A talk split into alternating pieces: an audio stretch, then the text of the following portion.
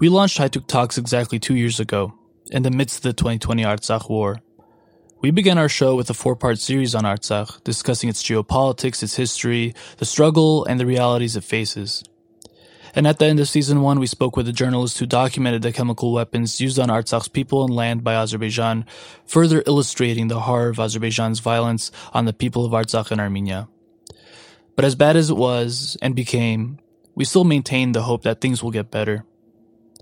Unfortunately, but not surprisingly, the enemy is not interested in international laws or peace, but only in their total conquest, enslavement, and displacement of the Armenians of Artsakh and Armenia an aggressive militarization along the Republic of Armenia's eastern borders after handing away much of Artsakh's lands that protected the Republic of Armenia, as well as our unwillingness to deter through military and diplomatic means has enabled the fascist state and military of Azerbaijan to continue its bloodlust and aggression.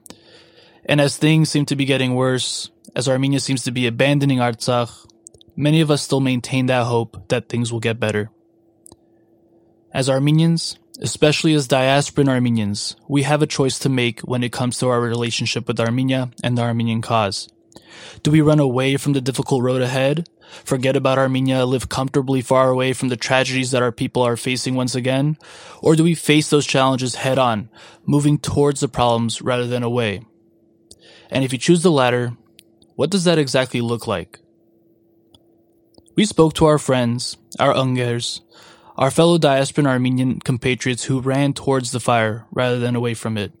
They, among a number of others, repatriated to the homeland, to Artsakh. Not when everything was looking at its best, but when things were at their darkest.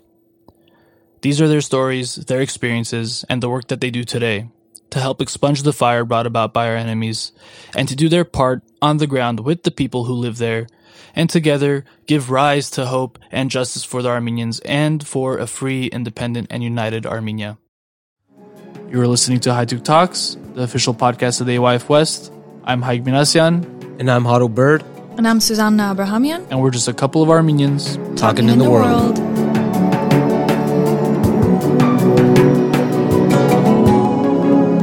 A couple of Armenians talking in the world.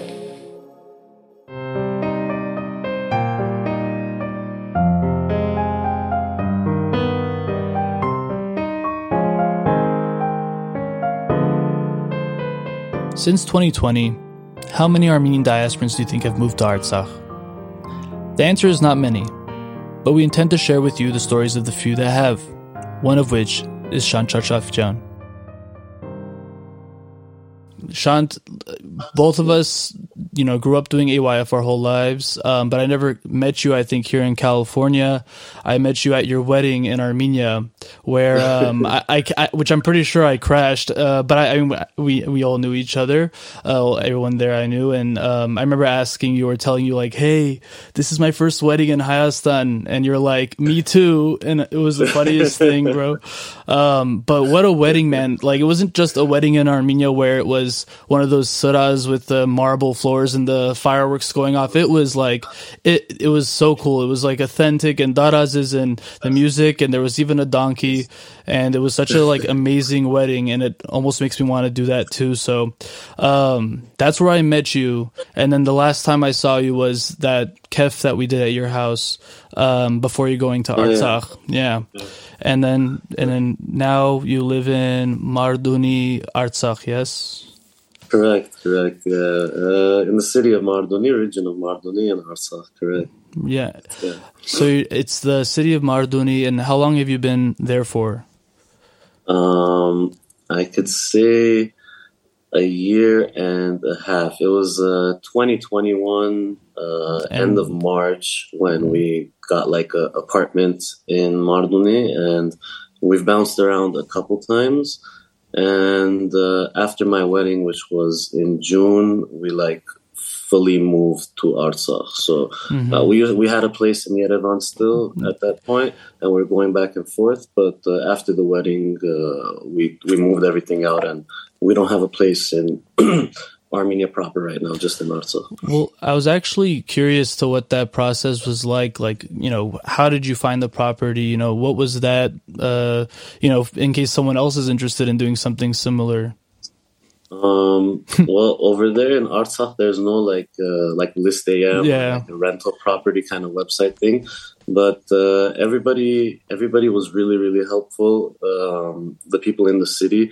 Uh, to be honest with you, that first place that we found in March, um, it was like one of the members of the city council, let's say, over there in Marduni, and we stayed there for four months. And as many times as I tried to pay him some form of rent, he didn't take anything. So I mean, I we stayed there.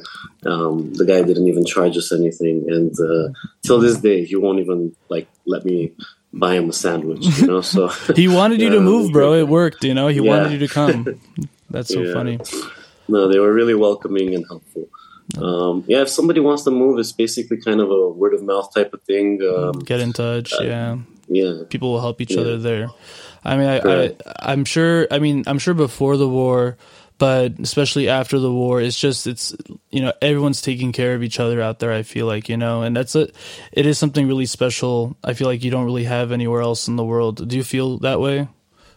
Uh, yeah, it's it's we're really lucky to have that. Um, it's not just like a sense of community; it's an actual community. You Yeah. know, and, uh, uh, everybody understands that uh, their current life, their future, everything is uh, uh, truly interconnected. So, Mhm. um, if you're not helping your neighbor, you're also hurting yourself. So, Yeah, um, yeah, it, it's it's it's a it's a community, man, and it's a really good feeling, and it's great knowing that whatever you put into, like whatever work you put into the community, um, it's not something that is just going to go to waste, or that one day you know someone's going to decide that hey, you know what, um, you guys aren't welcome, and you guys have to move out of here, and you guys have to leave. I mean, other than our uh, enemies, uh, Yeah. Azerbaijan. um, uh, there's not going to be like a city council meeting that says, uh, you're Hey, you know what? or whatever. "Yeah, you guys have to go." Yeah, this or that, or like, hey, we're changing rent prices and you can't afford it, or whatever issues. I mean, uh,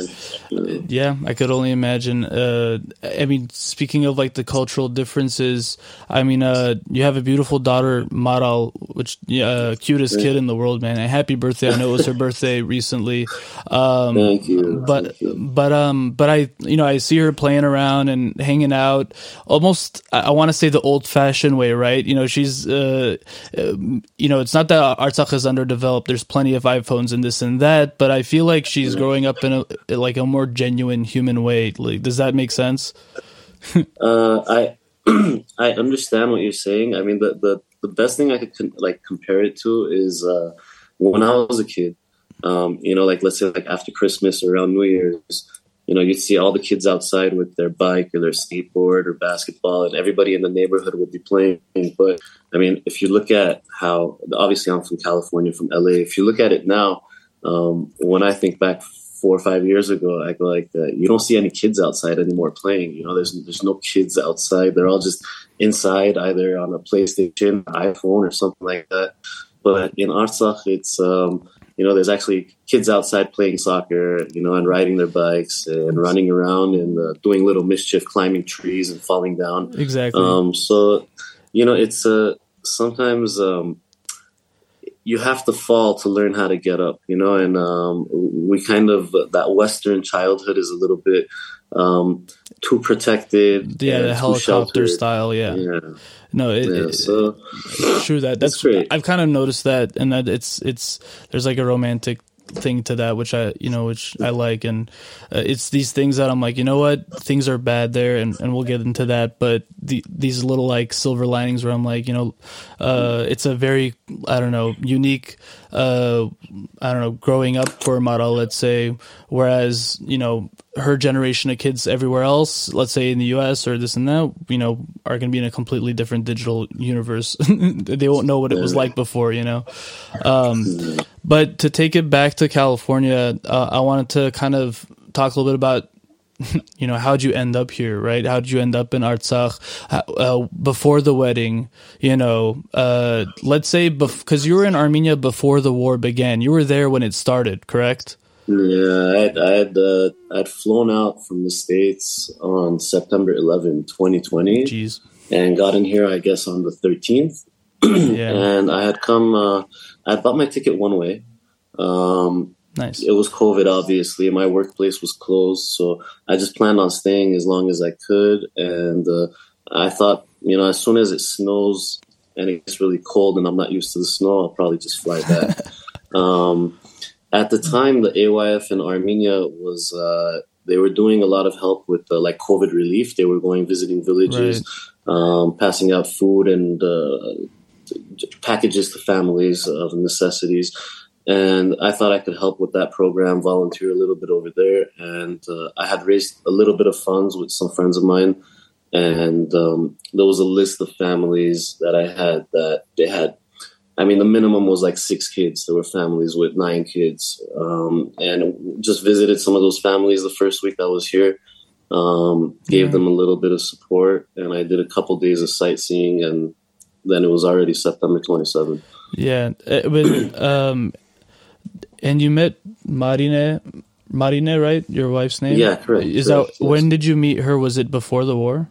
I, I met her one day before the war. I met her on September 26th. Um, it, it, it kind of happened by chance. Uh, I wanted to go to Davush. Uh, a lot of us forget that prior to the September 27 war starting, there were incidents of shootings and, uh, uh, you know, in the Davush region Yeah, where the, the July Azeris had attacked. skirmish. Yeah.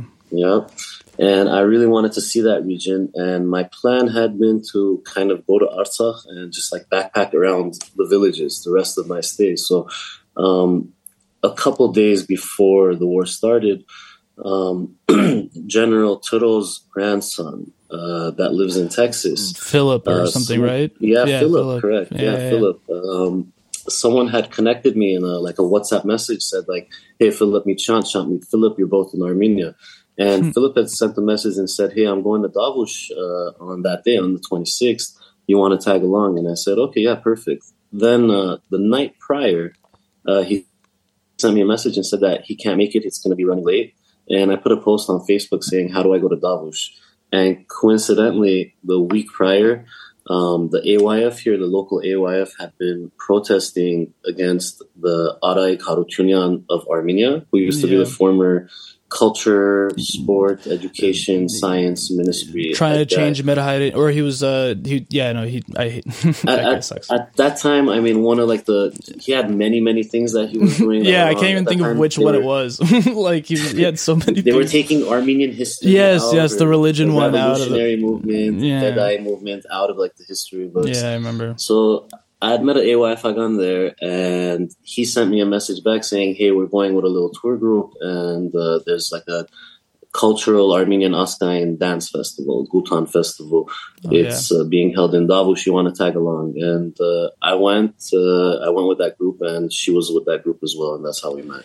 I- think you told a story of how like when you saw her, she was wearing a like a Nzhdeh shirt or something like that. Correct, correct. She was wearing a Nzhdeh shirt. I mean, for an AYF kid, like it's uh, I don't know, you don't always see that out there with the locals. So I mean, and I Yeah. I love your wife. Marina is so cool. Uh, I I, I like her I more than too. you, bro. yeah, no, she's you.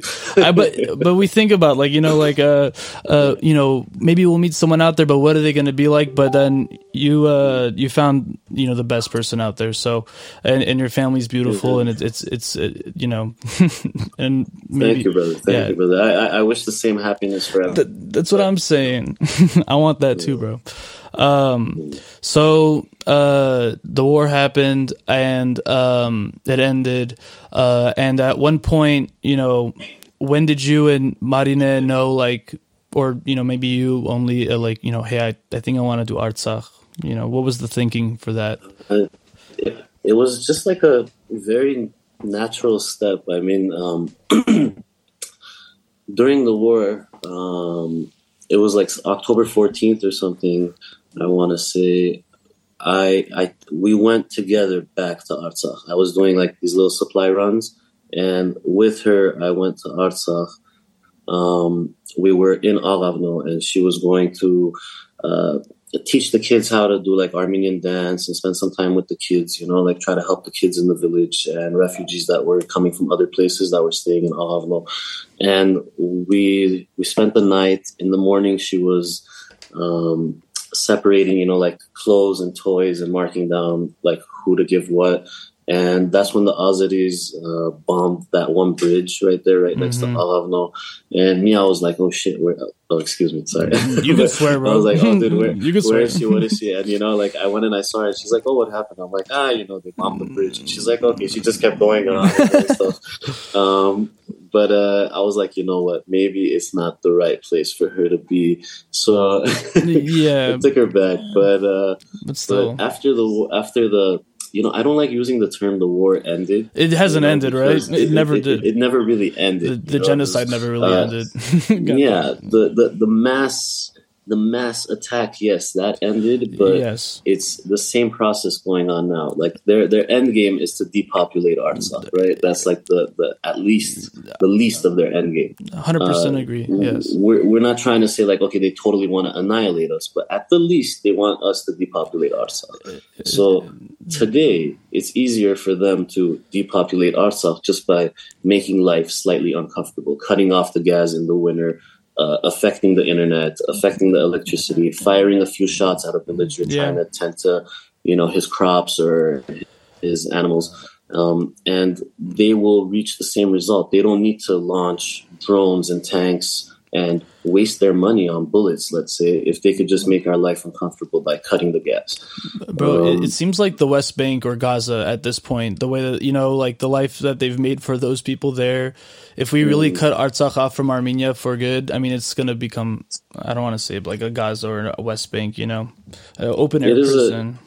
A, it, it is a tough situation, and unfortunately, the, the the political reality today of how the government in Armenia is dealing with it is is totally leading to the entire um, Palestinification yeah. of Armenia and Artsakh, you know, of yeah. both uh, slave states. that, no, yeah. I know exactly what you mean. Uh, it's a it's a betrayal, at least from my perspective. And so then, around July, you were saying, or no, around March, you guys were talking about getting a place in Artsakh, Marduni. We well, we kept the we kept going back and forth. Like even right after like the November 9th uh, capitulation, uh, we went back and there were funds that people had sent me, obviously, to buy supplies and stuff during the war.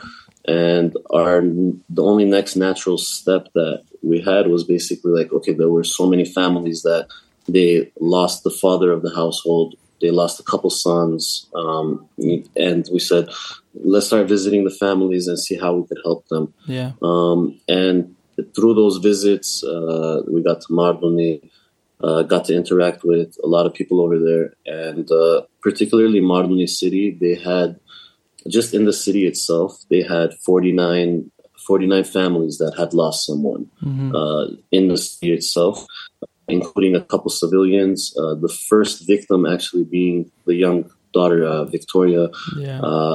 I want to say nine years old, nine or ten years old. Uh, she was the first one that uh, lost her life in Marduni. Yeah. And when I approached the mm, the city council members, the mayor, whatnot of Marduni, um, they had a very very good approach to this, and they wanted to be fair. You know, they said, well, you know, they they said that well, what are you going to give? What are you going to do? You know, and they said, we're not asking to just try to get information. We just want to make sure that whatever you're going to do gets to everybody. If you have a hundred dollars to give, there's 49 families that lost a loved one. Don't just visit one family and take off from here. You know, it's better that you're you come and you visit and you sit with someone. You know, the money is secondary. Yeah. You know, if if if just try to be fair with everybody and um, that really that left a really great impression on us.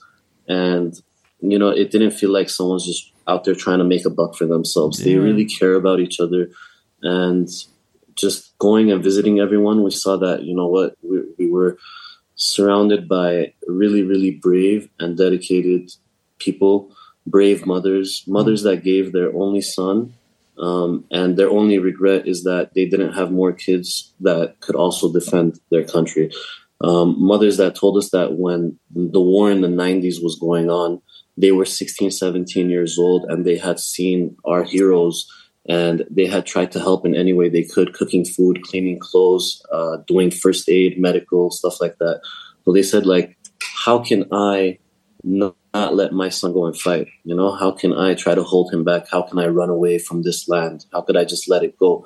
when um, people have come, Armenians have come from far and wide to come and uh, help us protect our homeland, to come and live here. And um, them having that generation that witnessed the war in the 90s, they know damn well what they're fighting for and what they fought for. And they know that uh, if they do not fight and if they give in to this false propaganda that the Azeris and the Turks put forward that, hey, you know what, we want to live in peace, you know, just give us half of your cows and one of your daughters and one of your villages and we'll live in peace you know? And unfortunately there's a segment of the population that i mean believes that where they've fallen victim to that. And unfortunately that same lie is also uh, that same propaganda is also being pushed forward by our own people. the right now current members of the armenian government. Mm-hmm. um, so i mean it's a shame that as a people um, you know what, we, we could say that, hey, you know what, let's take lessons from the genocide and learn. And then people say, hey, you know what, that's 100 years ago. Say, okay, let's take let's take some lessons from the 80s, you know, and what they did in Baku and Sumgait. And you go like, well, you know what, that was 30 years ago. Okay, let's just take some lessons from 2020, you know, what they did to civilians that they encountered in Hatrut and stuff. And I say, well, that was during war and two years ago. I say, okay, let's take some lessons from last week you know, when they attacked what people like to say Armenia proper in the Syunik region and by Sisian and Ishkhanasar, and what they did to, you know, POWs right there a week ago, executing them, you know, and the horrific things they did to some of the female female uh, soldiers that we mm-hmm. had. I mean, you don't have to look far back to see um, the level the level of oh, man, just how, their attitude towards us. Yeah, yeah. No, yes, you know? it's a present thing. You're very right, and it's it's yeah. absurd. And I mean, I'm sure you know, like you go back throughout the history during the genocide or even earlier. There's always been this portion of Armenian society that's willing to risk the enslavement and hopefully the the mercy of the Turks will work out and yeah. it really never has you know and uh, and it's a shame and I know you know fighting this big army, this big nations are scary, but I mean, it's you're you're opting into uh, a future of enslavement and eventual slow genocide. Uh, you know, otherwise. Um, and uh, well, it's like it's like it's, it's two options. Like it's it's one is you could fight and defend yourself and your rights and what truly is yours and your right to defend. And yes, you may die, right?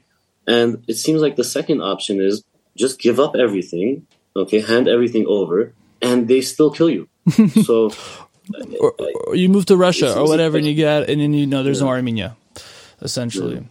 Yeah. Um, exactly, and uh, it's uh, what was uh, um, there's a great David Bek story with uh, Mkhitar Sbarabed, I'm sure you know, um, where the Khundzoresksis uh, didn't want to fight again, and they uh, um, after David Bek had died from disease or whatever, Mkhitar wanted to keep the fight going, and then they killed Mkhitar and gave his head to like the Shah or the Sultan, and then uh, the Sultan was like. Um, uh, how can I trust you as my subjects if you betray your own kind, kind of thing, and then wipe yeah. them out too? You know, it was like you're, you guys are crappy uh, subordinates in the first place. You know, um, it, I'll, I'll send this video to you later. It's a really good uh, documentary on it. But anyway, I'd like to watch that. Yeah. No, it's a great story. Um, but the David Bek story has this same theme uh, that we're kind of seeing today, and we saw it during the genocide. Raffi's Khent also has this theme as well. Um, so it's not just some like nationalistic fable, you know. It's like uh, it's something that we're seeing today in reality as well. Um, Absolutely. So to go back a little bit about the work you you've been doing out there, um, you know, I've been happy to send you uh, money, Venmo, anytime I see you uh, working on a project. And appreciate it. I, well, I wanted to shine real fast, like the fact that it's Venmo and I can just mm-hmm. quickly send you like 25, 50 bucks and it goes to you immediately. And you're someone that I trust and I know you're putting it towards the right thing. Uh, and in my head, I'm like, he can even keep it for himself. I wouldn't care because you're awesome awesome, but I, I know that it's going towards these really cool projects. Um, so one, I was gonna say, can you tell us a little bit about those projects that you've worked on? But, uh, but, but first, I was curious, like, is that Venmo, uh, like, has that been a successful method or is that changing?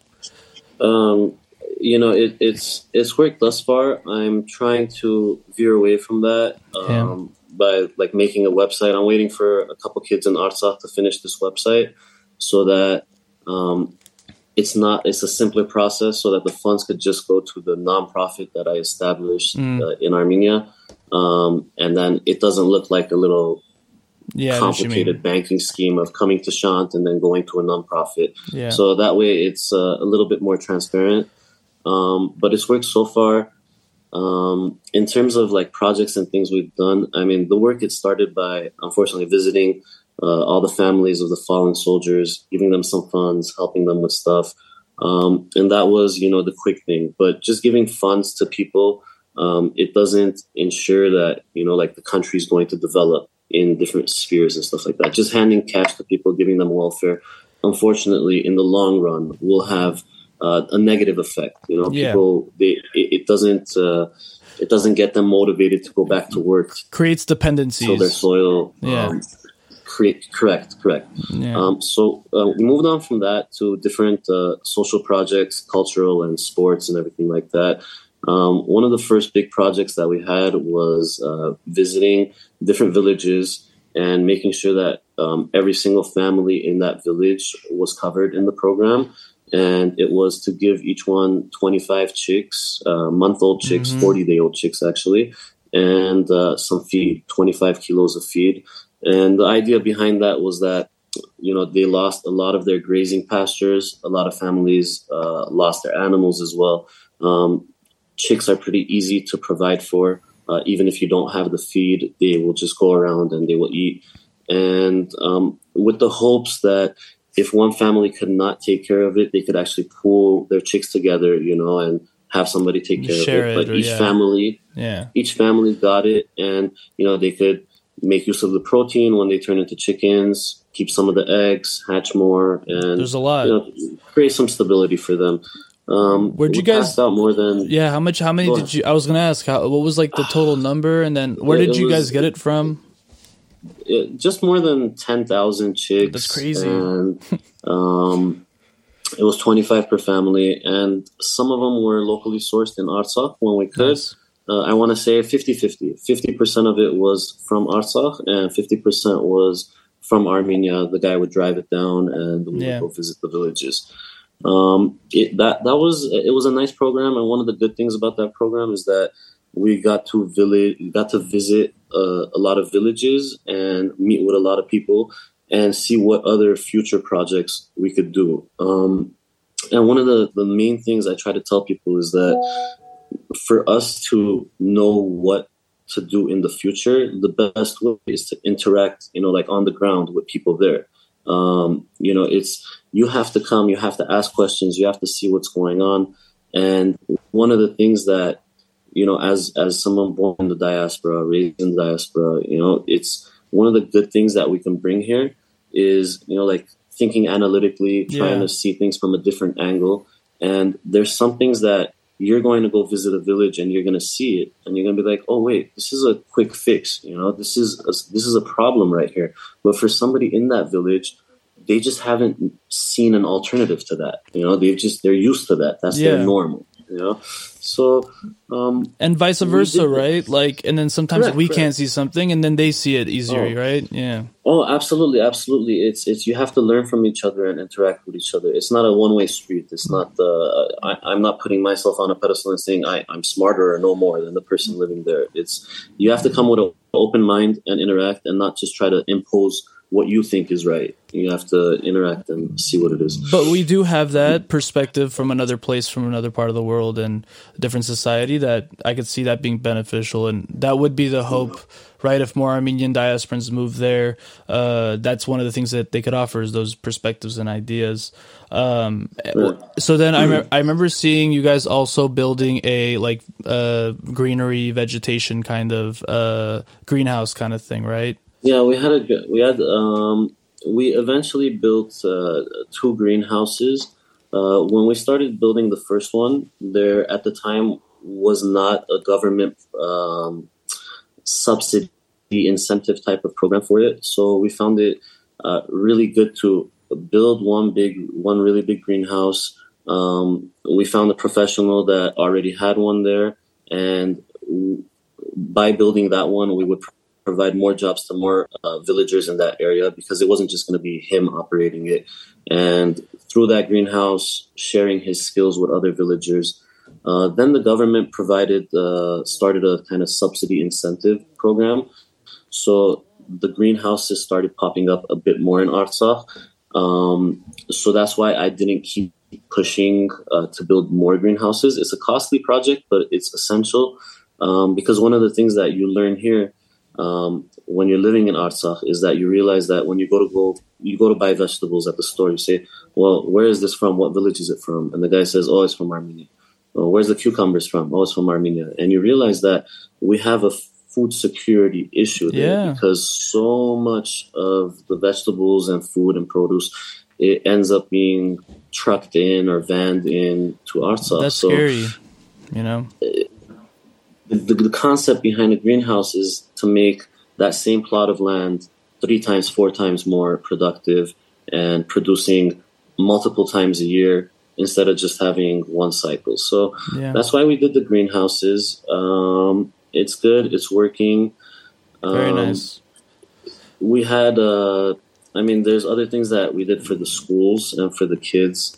I saw um, you were um, Gaghant Baba this last uh, winter, right? for all of Artsakh, or at least Marduni.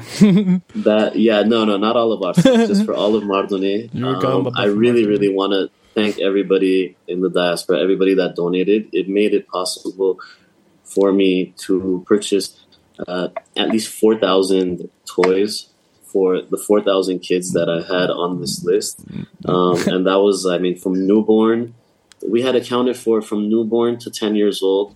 But, you know, you go, you visit a village and there's like 20 kids and three of them are 13, 14, and 16. Yeah. So you don't go like, hey, you know what, everybody gets a present, you don't. So um, we were able to cover everybody. I could say that we went to every single village in Marduni, which is uh, 29 villages in the city, and it took me it took me like uh, six weeks basically to get that all done. But right, it, it, was great seeing all the kids, the smiles on their faces, and um, the the good thing about uh, the presents as well was that at least three quarters of the presents were stuff that were made in Armenia, produced in Armenia. Nice. Um, the only things that weren't were probably soccer balls and jump ropes. Um, but everything else was pretty much made in Armenia. So it was really it was good and fun project, and it was fun for the kids as well. It was, it was great. I guess you debunked the myth that you know Gaghant Baba does it all in one night. So you proved that. No, I, I, would even, dude, I'd even say like since you went to every village, like you might as well like also conducted like a census or a survey. You know, like uh, uh get the data too while you're out there because that's that's a huge uh, feat to like go to that many towns and meet that many people within a few. You know, six weeks is still pretty. It's not that long. You know, so it's that's crazy man. Um, yeah. And then and then I did see the really uh, cool and, and, cute like the the puppet shows and stuff at the schools, right? That was what you were talking about in terms of working with the schools, yeah. Yeah, it's well. I'll give you a little backstory on that. Yeah. Um, that that puppet show is part of the uh, Shushi Puppet Theater, Shushi mm-hmm. Theater Group. Um, they were in the city of Shushi. Um, it was well known in Artsakh, you know, to go and see them. And unfortunately, uh, after the war, or because of the war, because we do not have Shushi right now, um, most of the actors are spread out half between different places in Artsakh, yeah. and some of them are in Gyumri in Armenia, mm-hmm. uh, where there's a bit of uh, theater over there. Um, so when I reached out to Hamazkayin over here to the ARS, uh, to excuse me, Hamazkayin, not ARS today, yeah, Hamazkayin over yeah. here. Um, they they connected me with them, and it was great. We we got the group together. We brought them down for one week to Artsakh and uh, to to Marduni region, and we put on two shows a day, each time in a different village, and we tried to provide transportation to the neighboring villages, and we spread the shows out around the entire region so that every single village could take their kids that were in that age range to the shows. Um, nice. It was really good to both for us. I mean, it was great for us.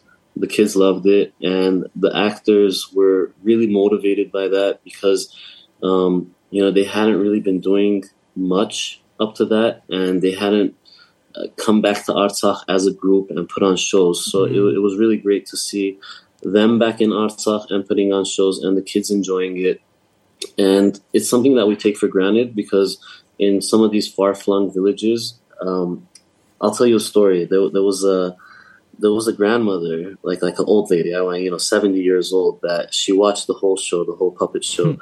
and then at the end when they come out from behind the curtain and they're holding, you know, the puppets, she was like, "Oh my god, I didn't know there were people behind it." I mean, that's that's basically. I mean, it's uh, that's so that's how well they did. That people aren't exposed to this stuff everywhere, so it was great to get a chance to take some culture and you know some entertainment out to places that people do not have access to it. Uh, it was it was a good experience, and um, a month later, um, some people reached out from coincidentally the Ishkhanasar area, Sisian Ishkhanasar and uh, one of my friends that he's uh, an AYF member from the East Coast, from Chicago.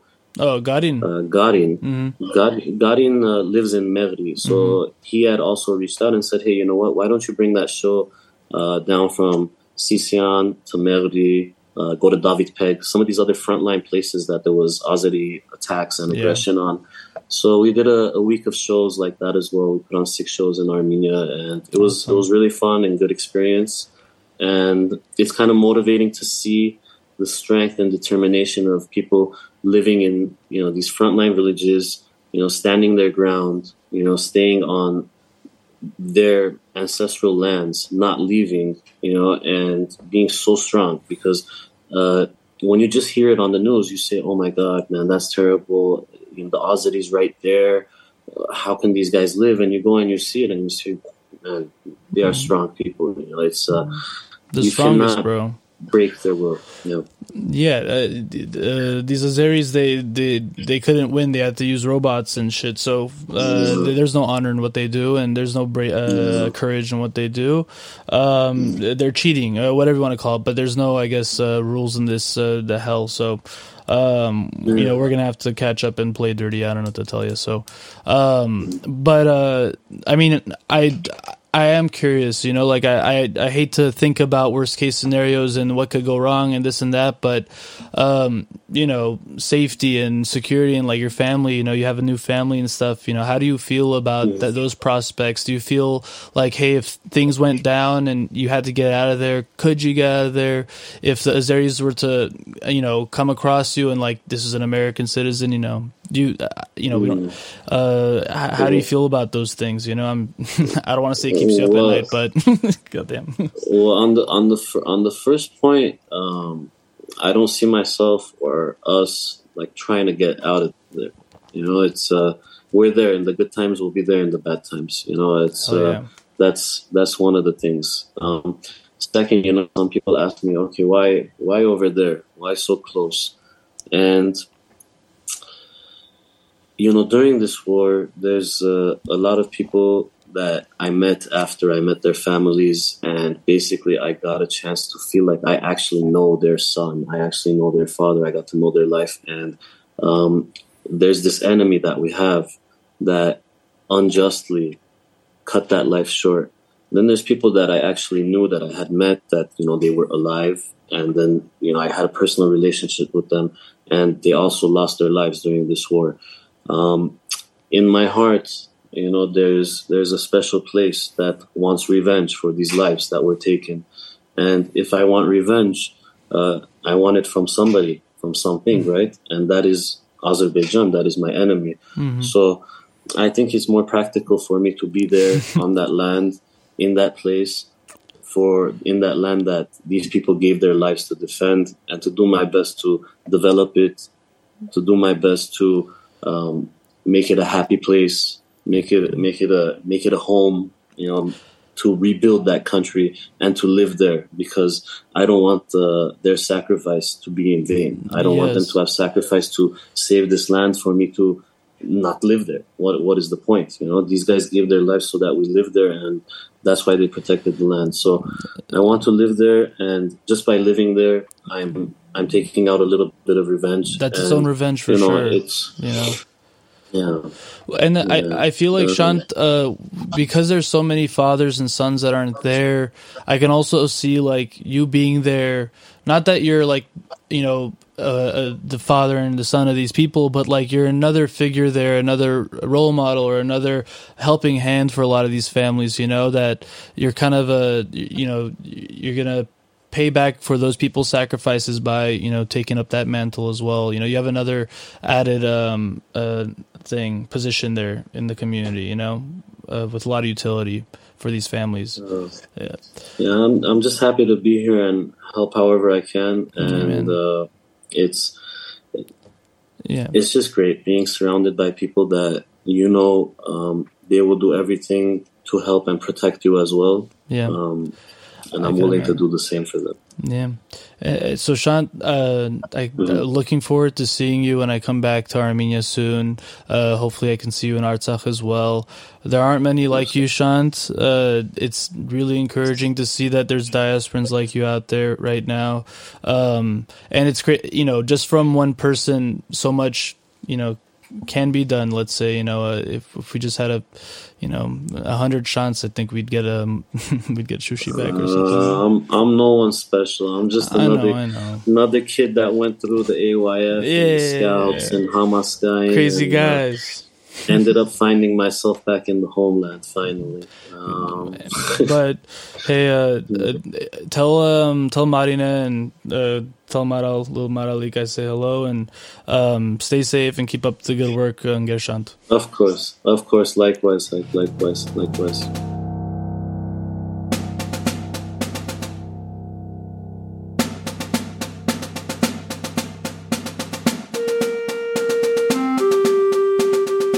For the handful of repatriates we spoke with in this episode, there was a common theme we noticed. Their decision to relocate their lives across the world in these dark days of our young republic's history was not pre planned and prepared for over the years, but a decision made in the moment, an instinct of duty and love. Blue Kalamyan now finds himself a resident of Armenia, having moved there indefinitely, whose life trajectory changed after an impromptu trip to Armenia and Artsakh following the war in 2020 as a volunteer and to document what he saw.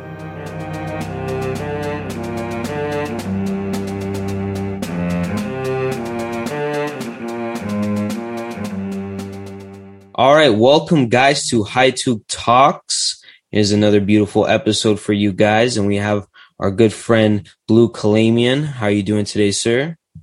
I'm doing well, man. Thank you for having me on.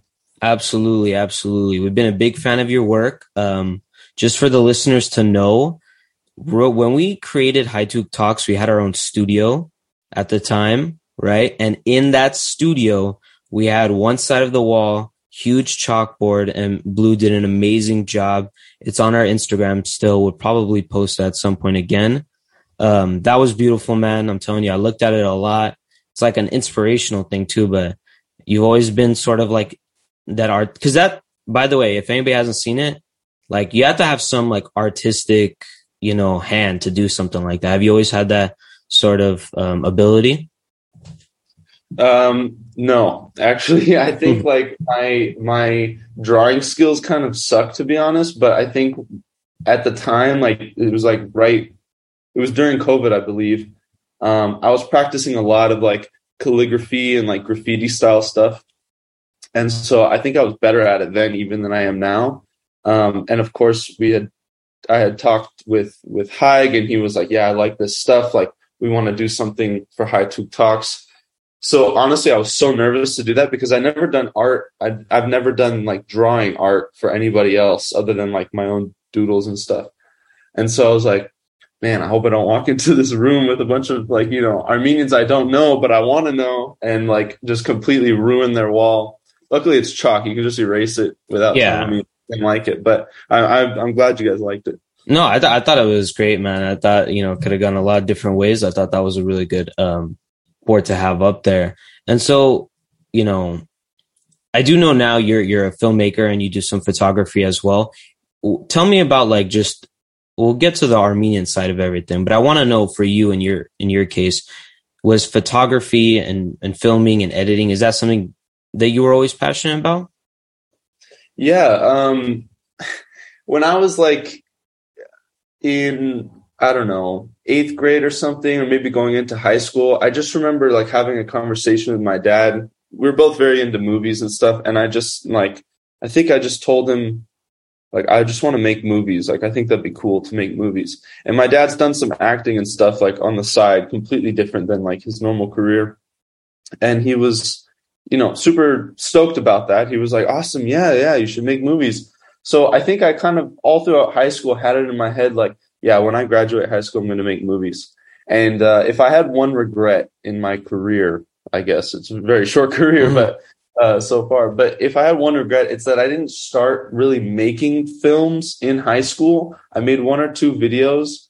Um, but my senior year of high school, I got into a uh, AP photography class. I kind of finagled my way in because I think there were like two prerequisite uh, prerequisite classes that I needed to take. But anyway, I, I, got in, and that's where it really took off because um, I was I was taking this AP photography class.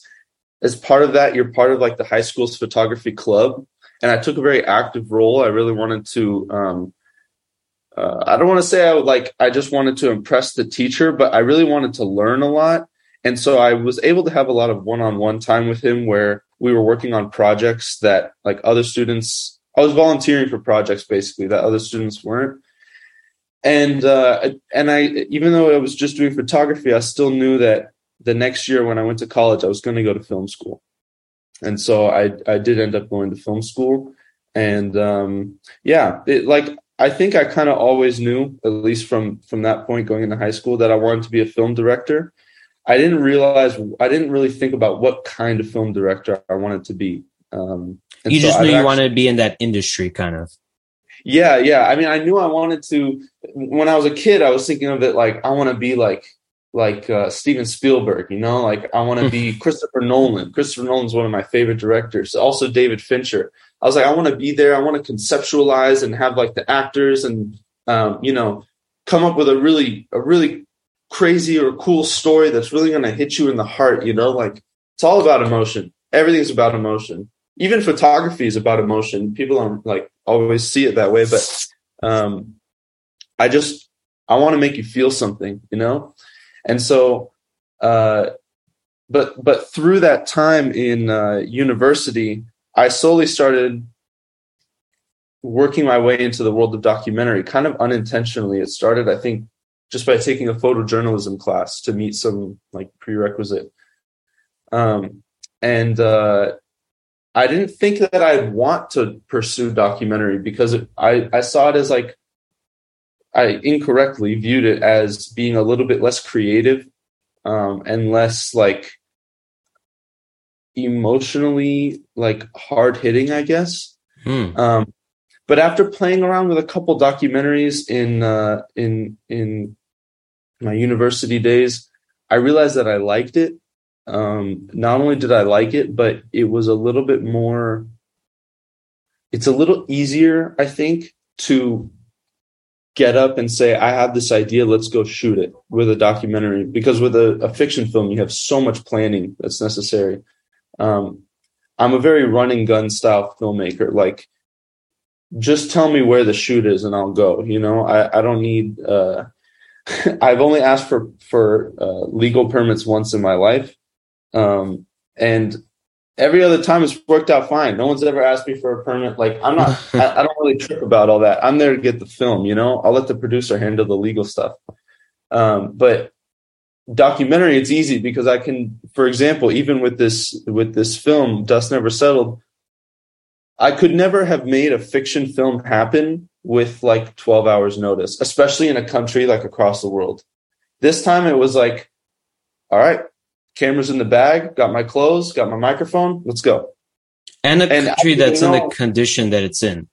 That's important to state. Yeah. Like the, what it's winter yeah. time, especially like, you know, there's a war going on. Like to do that in such a dis, you know, like a active uh, military territory per se. You know, it's it's very very you know only a documentary can you really be able to capture all that the way you did.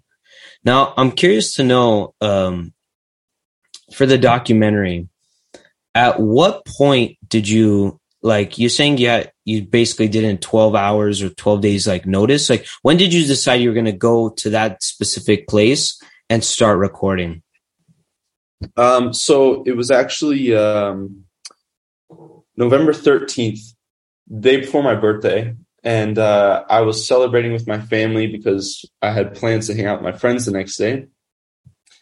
And one of the friends i was supposed to hang out with he called me and he had told me that his cousin he had told me previously that his cousin was uh, a doctor and he was here doing surgeries and um, my friend his name's auden at the time he was an emt and so he called me and he was basically telling me like i can't hang out tomorrow. Um, i'm going to go to Hayastan and i'm going to i'm going to help my cousin. He needs extra hands in the operating rooms. And you know throughout the war i had done a lot of um, activism work a lot of you know it was covid man. I had no job. I had literally just my hobbies. And you know i'm sure i don't have to speak to how agonizing it is to sit at home and do nothing. You can raise money but personally like that didn't feel any better you know? I felt sick every day. And i i'm not i'm not a soldier. I'm not a politician. Um i don't have the skill set to be those things. What I do have is the skill set to tell stories. And the entire time I was sitting at home, I was just thinking, man, like, I just want to go there and film. Like, I want, I want to go there and show people what it looks like. I want my American friends to wake up and be like, like, shit, blue is out there. Like this kid I know from California, this kid I used to skate with or used to go to the beach with or whatever is out there. Uh, you know, now I'm going to pay attention because one of my homies is out there, you know? And so in my mind, during the entire span of the war, I was like wishing that I could be there, but knowing that I couldn't. Knowing in air quotes, because obviously, you know, this opportunity arose. Now, I've always wanted to go to Hayastan. I'd never been. Um, I grew up with very, very close Armenian friends, but I would say in a less conventional Armenian household. Um, so, I actually wanted to ask you about that. Not to, uh, yeah. we'll, we'll, I want to still no, talk okay. about that that time frame, but that's something I've I've found extremely interesting. Before you went to Armenia, at that time, you had. So, what I'm understanding, you had not ever been to Armenia before. No, I had never been. I had never been, and uh, I had gone to Armenian school until about second grade. At that time, I was able to read and write and speak a little, you know, like a second grader. Mm-hmm. But nobody in my family speaks Armenian. My grandmother does, um, but I didn't live with her. She lived a, a, little bit away. So even though we would talk, it was just always easier to speak in English. And um, even her Armenian is, she was never formally trained. She can't read or write in Armenian. She was just taught by her her parents, you know, who came over from um, modern day Turkey. And so uh, yeah, I, I, and my, oh, the other thing is that my mom is not Armenian. She's uh, Peruvian and English. So I'm a mix, which is great because I'm very tied with like my Peruvian culture as well. But, um, you know, this whole melting pot that is America and plus, especially Southern California. My dad grew up in LA, um, you know, not speaking Armenian he understands because his grandmother would speak to him in Armenian. So he understands like Western Armenian like decently, but he can't speak. And it's an interesting thing. Um, and so because of that, I never learned, you know, I, I, never properly learned. And after I left to go to public school, um, I lost that knowledge. So it was always important for me to regain that knowledge. Um, it was always important for me to learn how to speak Armenian. It was always important for me to remain up to date with what's going on in Hayastan. And thing is, you know, as a young kid, like I'm not going to scour news sources to figure out uh, English language news sources to figure out what's going on in Hayastan at age like 16. You know, like you have other priorities when you're a teenager. So as an adult, it was difficult going in. Like I don't know where to look for news. Um, and so I went to my friends. My friends were my source of everything. I, I found out what's going on through them. I asked them, what does this word mean in Armenian? How do I say this? Very, very slowly, I was collecting like little vocabulary words, you know? And, um, and, you know, I got to give a lot of credit to them. I got a lot of love for them. Um, without them, I would not have the Armenian identity that I have now. Without them, I wouldn't be here, to be honest. Um, so, do you think that Armenian think community that you had, those those like brothers that you had, that were able to almost like, you guys were able to not only connect with Armenianists, but almost like share experiences that kind of like also brought more. And it, it sounds kind of weird saying like Armenianist, but like there's a true feeling behind it of saying like yeah. when I'm around my Armenian brothers and sisters, I feel more Armenian. Like there's just a reality of how it goes sometimes. So I'm sure you Absolutely. felt that same way. Absolutely. And you know, uh, I have a lot of like, I don't want to just say American friends, but like I have a lot of friends who are not Armenian as well. And they all know I'm Armenian, you know, like they, That's right. Like, if they asked you what is blue, they might not even know I'm Peruvian. They would just say like, yeah, he's Armenian. Um, but but absolutely you're right. Like when i'm with my armenian friends there's definitely like a feeling of like brotherhood. And i think part of it also is that they're the friends i've had for the longest in my life. Like some of them i've been friends with for actually all of them um, for the most part. The closest ones i've been friends with for 20 years. And i'm only 24 years old. Like how many 24 year olds have friends for two decades? Very it's very rare you know? Um, so it's it's pretty cool that I have to say this as well. It's pretty cool that they had the patience as well to like walk me through those times in my life where I needed that education, where I needed that connection to Armenianness because I didn't have any other like, you know, um, outlets for it basically. So all of that ties in because during the war, of course, we were very active. We were very like, you know, um, trying to do everything that we could, and we had a lot of friends, uh, a lot of friends who hit me up, let's say because of my skills in calligraphy, to help them make signs and things, and we would go out at night and we would hang them from the freeway uh, bridges, and like we were doing like all kinds of things that like now I think like you know maybe it didn't do too much honestly but at the time it, we were going to do everything that we could because like what else were we going to do? We could donate money we can put signs up and we can attend like rallies and protests and whatnot. But at the end of the day if someone had hit me up and said i have this one more thing we can do of course yes let's go do it you know? Even if it doesn't impact anything like we needed to try. And that was you know the big thing.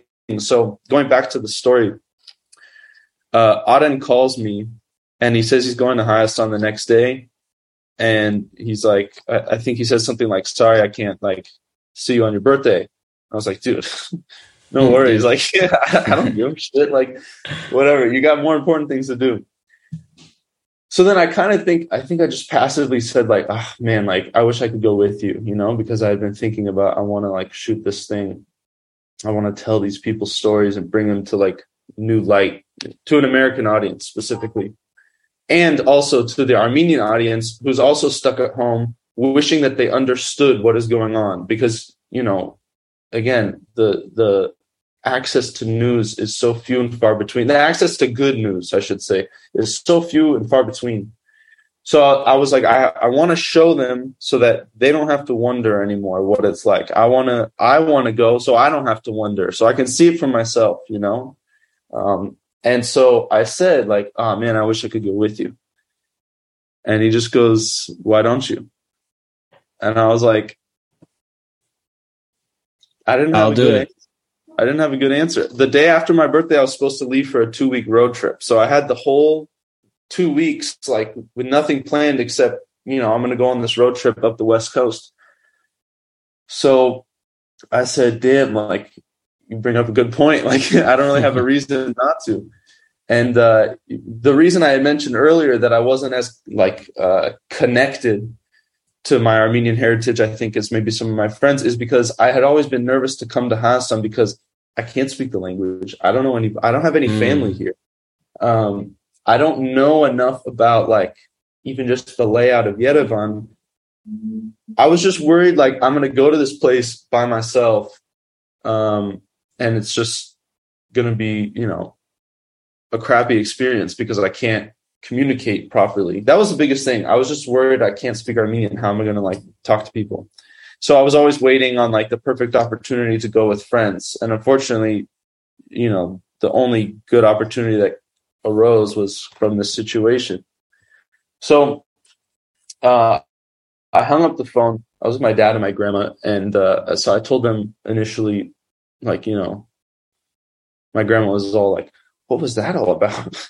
and I was like, uh, "I think I might go to Hayastan tomorrow." And they were both like, "What?" Like, oh, tomorrow, like the next day, tomorrow. Like literally, my friend was like, "There's a ticket that leaves LAX at noon." Like we oh, wow. go. This was like around noon or something. Um, no, sorry, this was the evening of the night before. so he was like, he was like, if you want to do it, like we got to buy the ticket soon. So just let me know. He's like, no pressure, just let me know. So then I was like at, I wasn't at my house. I was at my relative's house, and I was just thinking it over, and I was like, shit, I need to get home. Like I need to pack right now. Um, and so I, yeah, I left the family gathering. I went to my house. Um, I started packing. I bought my ticket. I told my mom, and then I went to sleep. The next day, Otter and I boarded a plane. Twenty hour flight. Yeah, we got on a flight. It was a crazy first twenty four hours, man. Because you know that flight's long, so like you wake up like uh you take off and you land two day two calendar days later you know um, yeah. And so it's a trip. So like we took off november 14th landed november 16th we landed at like 5 a.m and at like 10 a.m we were in the hospitals. Like somehow just like that we were like given access to the hospitals. Um, and you know like in america you can't just walk into a hospital with a camera and start filming patients. Like super super no no um, so we went in and like I was with Auden, who was in scrubs, like he looked like proper. We had another friend we were staying with who was also in scrubs, and the nurses are like speaking to them in Armenian, like, "Oh, where are you from? Like, what are you doing?" And Auden was like, "Oh, this surgeon's my cousin. Um, we're here to help him, whatever." And they're like, "Oh, great, great!" And they look at me, and mind you, I don't speak Armenian. The woman asked me like, uh, what are you doing here? Because I'm not in scrubs. I'm wearing like normal clothes. And uh, I said, like, uh, I think maybe I knew Chaskatsa at the time. So I said something like that. Mm. And she said in perfect American English, Oh, sorry, what are you doing here? And I didn't realize she was American. And I was like, Oh, uh, I'm here to interview soldiers. Like, that was it. Like, you know, I wanted to get their experience. And I thought she was going to be like, are you like, do you have permission? Like, who said you could do that? And she was like, oh, thank God. We've been saying for, for weeks that we need someone out here to tell these guys stories. They have so many interesting stories and they need to be documented. And I was like, oh, thank God. So after that, like, I basically had like a, an open pass to like roam the hospital at will, interview whoever I wanted to, as long as they agreed to it. Um, so let me ask you this about that hospital experience a little bit, which is um, a good part of the uh, documentary that you made, which was showed some very powerful scenes um, with the patients. What was what was their reaction like to being filmed and having somebody kind of ask them questions and film them? Because in most cases, this is something that they've never, no one's ever been interested in them and what's going on with them. So what was in your experience, what did their reaction seem like? Um, it was sort of a mixed bag because for most of them, they were they were less interested in why I was filming and more interested like why I felt the need to be there. You know, like not that they don't understand. I think they understood mm. like why I was there, but they were like, you know, the constant question was like, "What says like like inches on stuff." And I just thought, like, you know, in my head, I was like, isn't it obvious, man? Like, do you not understand what you just went through and like the powerful implications of your experience being shared on camera? But I think for them, here's the thing I got to say about these guys. They were like, most of them were incredibly sweet, incredibly kind people. Just like they were funny. They were, you know, a lot of them were a lot of them were older men and a lot of them were like literally kids, you know, like And that's a crazy like juxtaposition. But some of these kids are like the class clown, you know, like they're always messing around, they're teasing each other, like pulling little jokes on each other. And I gotta say that was something really beautiful to see, like that they're able to find a reason to smile and laugh despite what they're going through, despite the fact that they're immobilized or like, you know, bedridden for weeks. So I think their reaction was mostly positive because a lot of them did give me interviews and they were like happy to talk to me. I think because they were interested is like, oh, like an American Armenian came here to like film. And I wasn't the only one. There were American Armenian nurses and doctors as well, but um they were like I think somewhat fascinated by my work because it's not like the normal work you'd see in a hospital. There were some people who uh, didn't want to be interviewed. They were okay with being filmed. They just didn't want to give interviews. Totally understandable. There were some people who didn't want to be on film at all, and they would repeatedly bother me like about like I'm not in this shot, right? I'm not in the screen, and I'd be like, no, like if you tell me you don't want to be filmed, that's it. Like I'm not going to film you. But um, I think you know you'd probably find that reaction in any group of people. There are going to be some people who just don't want to be filmed. Yeah, because something that came um, across to me when I was watching this film, which was it was just to also say not just that it was it was very powerful, kind of like what you're talking about, being able to induce emotion when somebody's watching your work. I think you fully achieved that in this documentary because I'm telling you, I, I watched it. I start tried watching it at work. I literally could not watch it at work. I had to like go home and watch it at a later time, like because it was just so powerful and so recent, you know, and seeing just how you said, seeing those kids in the hospital room, not to you know spoil too many details, but their attitude in the situation and condition they were in, the you still saw the soul there. You still saw the joy that they were trying to come out of it and to to capture that is it's good to know that there you know people are still finding ways to to live and be happy and try to live their lives like despite going through what they went through and i'm sure you yeah. ex- got that feeling too when you saw them be joyful because in our eyes you know it's a very scary thing what they're going through so think, you know yeah go yeah. ahead uh, i was just going to say i think something that's important to note here is that um, there's no correct way to deal with trauma you know you've heard a lot of people say this um, there's no right or wrong way. There are dangerous ways, but I think laughter is the least dangerous way. I think that, you know, there there was this thing when we were there as well. Um, you know, because I was posting pictures a lot when I was there on Instagram and stuff. There was this fear that I had and some of the other volunteers had of like posting photos of us smiling with soldiers, like eating snacks and stuff. Man, these guys were so funny too, because all of these snacks they would get food brought in from restaurants. They would get a whole bunch of snacks, everything paid for by like diasporan charity funds and stuff that were like funding, you know, getting the soldiers like like snacks or cigarettes even or like whatever. Um honestly they had so much stuff that like they would just not even eat a lot of it or they would say like you could take these items away because we don't like these like give them to somebody else. Mm-hmm. And so literally day after day, these guys, multiple guys, like each room is like a tiny little community, you know, kind of like college dorms where these guys would be like, Adi, Adi, Akbaris, like, uh, come eat with us, whatever, come drink surge, like everything. And we were like, dude, we can't eat your food. Like, we can't eat these snacks. This is like some diasporan paid for this for you to have, but there's so much of it. And they're like, no, please, please, we won't eat it unless you eat it. You know, like funny, like Armenian things. Yeah so we were conflicted like um i don't want to make it seem like we're all just out here having a good time you know? But i was bonding with these guys and you know even though i had limited armenian they were joking with me and i was joking with them and we were making it work. And that in itself is a beautiful experience something that's not on film something i don't think could be captured on film but a beautiful experience for me.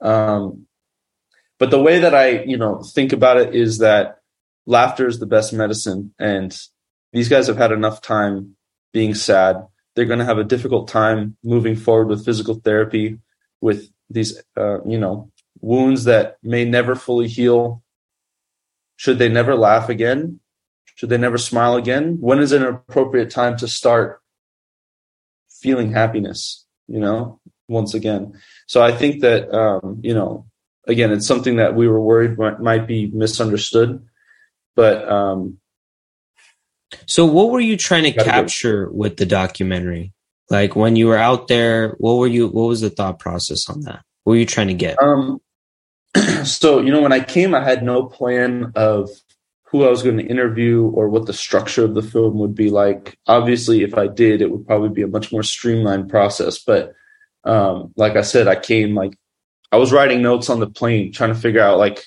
what is the story, like what is, mm-hmm. what is the documentary actually. Um, but I didn't have a lot of time to fully flesh out that idea what I knew I wanted was to basically collect the stories of people who are affected by the war, um, people who went through it directly, collect the stories and present them to a larger audience. Because these people, they might be interviewed for like a local news thing. They might might be interviewed by a bigger company like Vice or something like that, or a European journalism uh, group. But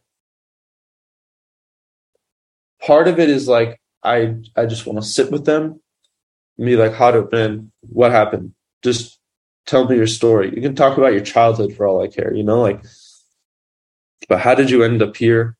What have you gone through? How has it changed your life? Um, and what's the plan moving forward?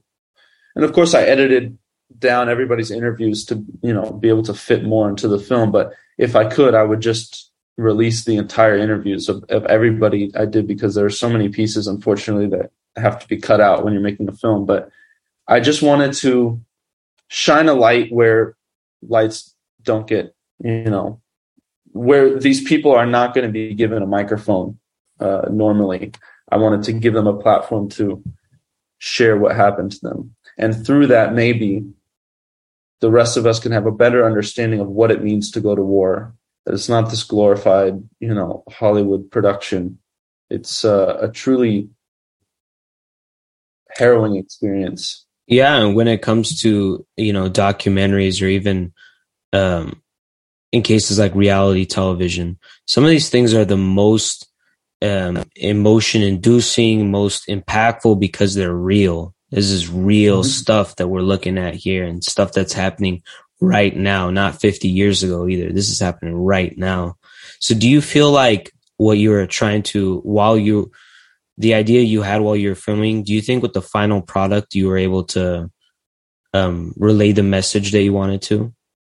Yeah, I do. Um, you know, it took a lot of, a lot of work, a lot of like, I have this issue where when I'm editing my own footage, I'm so emotionally attached to the footage.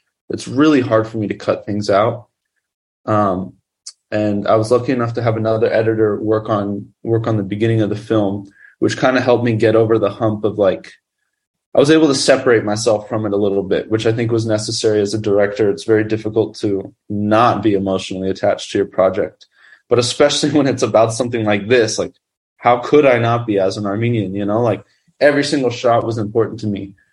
Um, so I, I'm very happy with the final product that I was able to show all the best parts of what I was able to capture there uh, and do it in a concise way where you can understand these people's stories. Um, and what I also really enjoy about the film, I have to say, is the variety of perspectives that I was able to, you know, collect while I was here, because um, it's not just one focus for the whole doc. We have like the wounded soldiers that were in Artsakh but are now, you know, in a hospital in Yerevan. Um, people who experienced drones directly, which is crazy because this is the first time in conventional war that we've seen drone warfare like so heavily prevalent and in a way that it tips the scales of the conflict. Um, I was able to capture, you know, as you saw, like uh, the nurse's perspective, doctor's perspective, even an American Marine, not even Armenian. Um, so that was that was really cool. And then, of course, a soldier from Artsakh and a family from Artsakh and their experience, um, you know, during the war. Yeah. Yeah, I'm that happy. the family in Artsakh too was a was a very um touching touching moment, an emotional moment I saw, especially when I was watching it. That was pretty crazy to see. So when um it especially in the documentary when I saw that video of like how close the Azeris were and then they're so exactly. close. Like that's like pissed me off to be honest. Like that it yeah, was that yeah. close and where they what they were inside and the meaning of it like honestly that's why i put it in there like i debated whether or not i should show it because i didn't have any other context like i literally pulled to the side of the road and, and shot some footage of shushi and like i put it in there to piss people off you know yeah so you can no. feel like upset and you can understand what it looks like the occupation you know the big Azeri flag hanging from shushi castle is like and you what's funny is the day we went in it was super foggy so like you couldn't see anything. Like I'm talking the most fog I have ever seen. Mm-hmm. So you couldn't. I didn't see Shushi when I entered Artsakh. But when I was leaving, it was clear. So when we pulled around the corner, like of the mountain where you could finally see it, I was like, one, wow, look at this beautiful castle. Like this is kind of sick, you know? Like, and then like we pulled farther and I see the Azeri flag and I was like, way to make a statement, you know? And their music was like echoing off the mountains. It was it was very loud. And what's not on film, that one shot, right after I cut, I heard like some gunshots. And I think they were just training like on the other side of the wall where like I couldn't see. But I, I heard gunshots and I just thought these guys can see me across the ridge, like pointing a camera at them on the Armenian side. I was like, this is not good. Like, yeah, if they want, to. they could they could shoot at me. So immediately I was like, all right, I'm out. And I we got in the car and we left. Before we get to some details about when people can see the film, I do want to know.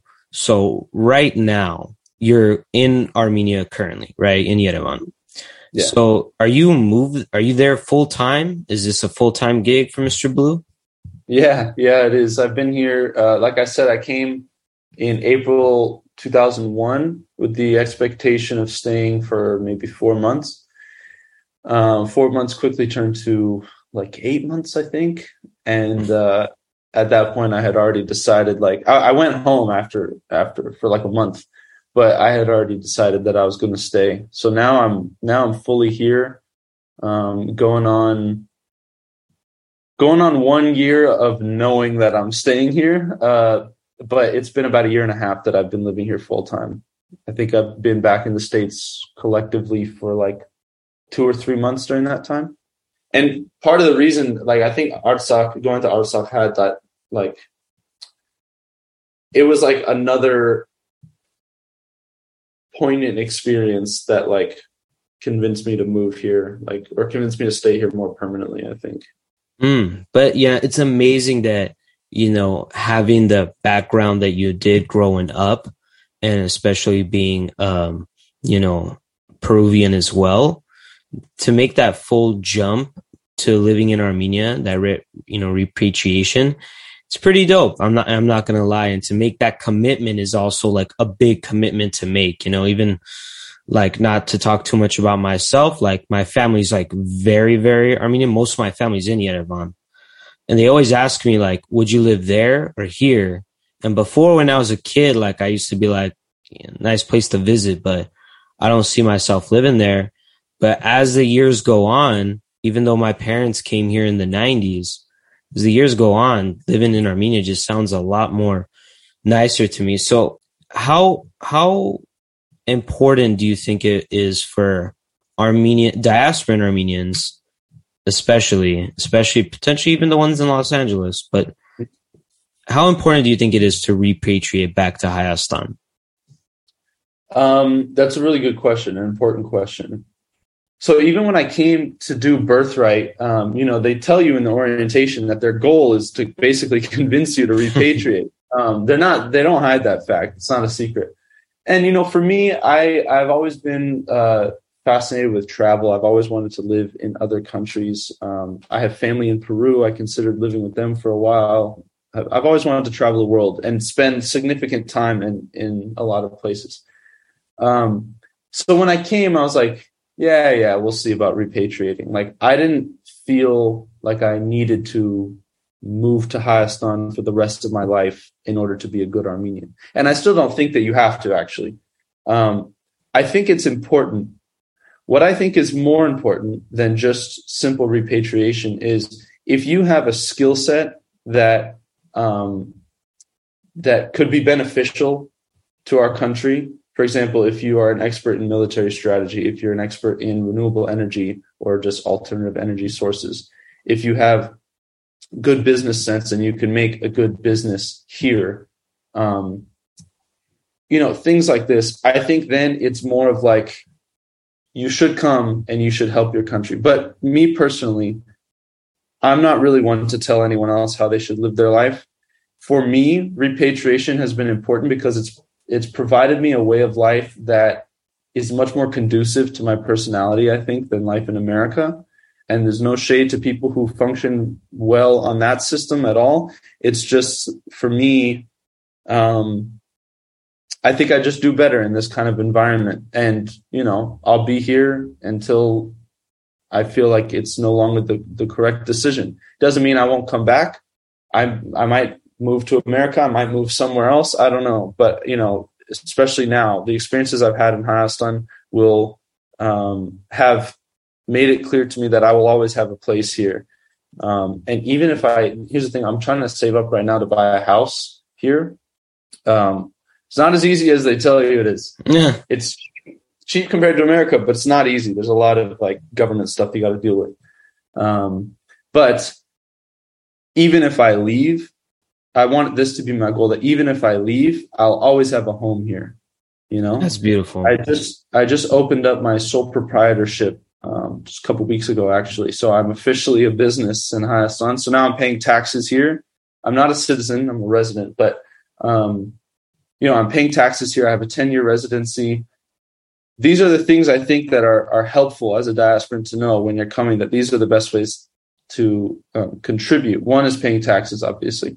The other is giving something to the country that um, you know either it's lacking or it could just use more of. You know, um, for example, the things I mentioned before, which I think are most important: military strategy, um, energy sources, just any way that we can make an industry in Armenia unique if we could sell power to Europe, if we could sell tech to Europe and, and America, um, things like that, I think are super helpful for the country. Of course, if you are an artisan or, you know, um, you're a barber or you're whatever, of course, move to Hayastan. Like, honestly, it's great. You, everybody should just move to Hayastan for a year just to see if they like it. But again, I'm not one to tell other people how to live. If you don't like it, if you're not happy, you shouldn't do something that doesn't make you happy. But this makes me very happy.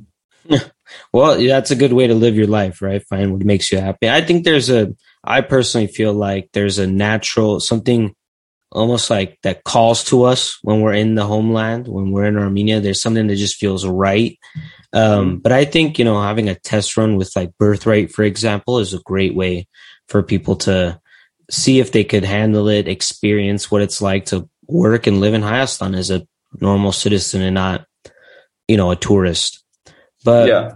um Blue, I, I really love talking to you. I wish we could talk more. However, I want to know uh, when is the documentary going to be out and where can people find that documentary? Yeah, so the documentary will be out October 21st and it'll be out on YouTube and possibly Vimeo. I'm working on the Vimeo thing, but definitely on YouTube, so you'll be able to see it. Everyone can can stream it from there. Okay, so we're most likely going to tag you, but um, would it be like under your YouTube account or what would? It uh, yeah, it'll be under my YouTube, but I'll be posting like the link will be in the bio of my Instagram. It'll be on all my social medias. You'll be able to find it easily. Um, but yeah, you can go to my my YouTube as well. It's just Blue Kalamian. Um, yeah. Okay, perfect, man. Thank you so much for talking to us. It was a pleasure. You know, I, again, I wish we could talk more in this instance, but um, no worries, man. You know, this Thanks is going to be a big, absolutely.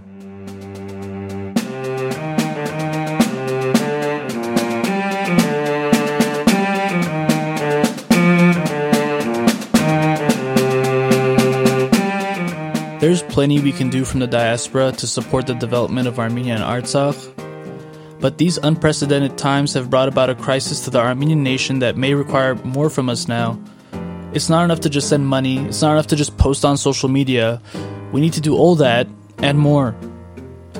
When Azerbaijan attacked in 2020, Hagop Ipjan and his community in Cyprus helped start the Artsakh support body, which brings aid and investment to Artsakh. But as the challenges continued to stack up and Artsakh became more and more vulnerable, he knew that working from a distance was not going to be enough.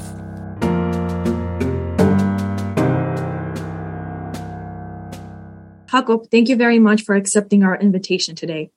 Uh, the first question I want to start with um, Can you please tell us a little bit about yourself, where you were born and raised, where you got your education from, and where you are now? Hi, Susanna. Thank you for having me. Uh, well, I'm from Cyprus. I was born in Cyprus. I was in Cyprus until my uh, 17, 17 years old. I just moved to the UK where I studied and uh, where I work in the UK at least two years ago. When the war started, uh, I moved, I went to Cyprus, from Cyprus to Armenia, mm-hmm. and from Armenia to Artsakh, where I live and I plan to live. Wow, that that's amazing. Um, once you moved to Artsakh, how did you decide on joining the government of the Republic of Artsakh? What prompted you to decide to move and work for Artsakh, and what are you doing there as the assistant of the state minister? Okay, thank you for your question. Well, um, when uh, when I came when I came here, it was evident that you know there's uh, things that needed to be done, and uh, I believe that you know I can help, and you know together we can you know make a change. So um, uh, after a few meetings with the state minister, uh, it was evident that you know we can work together, and uh, I started working uh, for Mr. Artak Beglarian um, I'm currently his advisor on humanitarian assistance uh, issues and also diaspora affairs. Um, I also run the humanitarian assistance department where we create projects and we also um, deal with the coordination of the humanitarian assistance that comes into Artsakh. Wow, that, that's very impressive. Thank you for everything you're doing there. Um, so did you get this position through the iGorts program or how, how did you land there? Okay, so uh, I was already in Artsakh at, mm-hmm. at that moment, uh, mm-hmm. at that time, and uh, basically um, after speaking to Mr. Beglarian and you know after him offering me you know a position, we had to kind of find out the formula on how you know I can stay in Artsakh, and mm-hmm. Uh, because of you know laws as well and etc. Um, he suggested, together with uh, Mr. David Hagopian, who was his first deputy, and I think uh, um, he's now uh, an advisor to the president, if I'm not mistaken, in Armenia. Mm-hmm. Uh, together, they suggested we go through the iGorts program, and mm-hmm they kind of did all the speaking and etc. And then you know we did the, we went through the interview process and everything. So yeah, iGorts was uh, the program that kind of uh, funded and assisted me being here. Um, yes, I learned about the iGorts program a while back, and it's wonderful how this initiative was established and how they're using the diaspora potential for the betterment of our state administration system. And I'm glad that you could benefit from it and that Armenia can benefit from you, or Artsakh in this case. Um, now I want to go on and talk about what's happening in Armenia and what's happening in Artsakh. Um, I was talking to one of my friends, Arman, who repatriated and is now doing his master's at American University of Armenia. Uh, we've been doing research and analysis of the four UN Security Council resolutions for Artsakh, trying to understand what the definitions of the terms and concepts used in the UN documents are. Um, now, following the quadrilateral meeting between Aliyev, Pashinyan, Macron, and Michel, um, it was stated that the demarcation will be based on the OSCE principles adopted in 2017. Um, I tried to do some research and find out what these principles are or what they say, uh, but unfortunately, I couldn't find much information about it. Uh, but with these meetings happening, um, demonstration by Artsakhtsis for their right to self-determination and our demands for Artsakh to be internationally recognized, how does all this impact your work right now? Well, yeah, of course. Um, all of that has an impact. Also, you know, the aggressions taken by the Azeris, you know, uh, a few weeks ago back in Jermuk and, you know, before that here in Artsakh and etc. And, you know, all of that, of course, you know, uh, it makes it makes us it makes more a little bit more complicated if you like at times and you know um, uh, let me just say before before I go into what you stated what you're doing is very important I, I believe that you know uh, that work needs to be done mm-hmm. because um, it's it's sad that you know there's a lot of things that needed to be done and now we're finding out and you know we're having to do retrospectively. I think you know we need to be proactive and uh, that's why we're trying to at least you know uh, do in our department as well. Um, anyway going back to what you were saying there's a lot of challenges. There's a lot of challenges and you know the international organizations you know it's only the icrc here and then we've got the msf as well uh, no other organization, you know, international organization. Um, when I say international organization, I don't mean the Armenian organizations because the Armenian organizations are here and they're quite active. But you know, we we need more. Where you know, there's a lot a lot that needs to be done, of and uh, the problems that you know we're facing is you know uh, obviously it's it's hard to get into Artsakh, uh, you know, because most of our uh, Armenian, you know, uh, Armenians from the diaspora, they have, uh, you know, uh, other nationalities and etc. But you know, what we're trying to do from here is kind of when anyone, you know, shows willingness that they want to help and they want to assist in any shape or form, we try and facilitate that and you know try and coordinate it so it goes into the right, you know, into the right people, to the right, uh, you know, because there's a lot that was was done in in the last 30 years and we feel that you know that all that needs to change because obviously you know everything shows us that you know everything that we've done was wrong. So hmm. I to work. Definitely. Um, can you even though this was also about the challenges that you're facing um, but since you started working for the republic of artsakh what are the biggest challenges you have faced so far well, it's just sometimes language uh, is a problem. You know, uh, in the beginning it was a problem. Now, you know, it's uh, I fully understand Balbal. You know, but the use of the Russian language in a lot of uh, different, you know, um, documents and etc. that's produced, that's a bit, it's a, it's difficult for me because I don't know Russian. But uh, other challenges, the way you know, there's there's a different mentality. You know, I, I, used to work in London and now I'm in Artsakh. So it's a completely different way of, you know, working, different way of uh, dealing with things. You know, the, those are the challenges that I believe any um, diaspora that comes to Artsakh will have, but I don't think those are important challenges.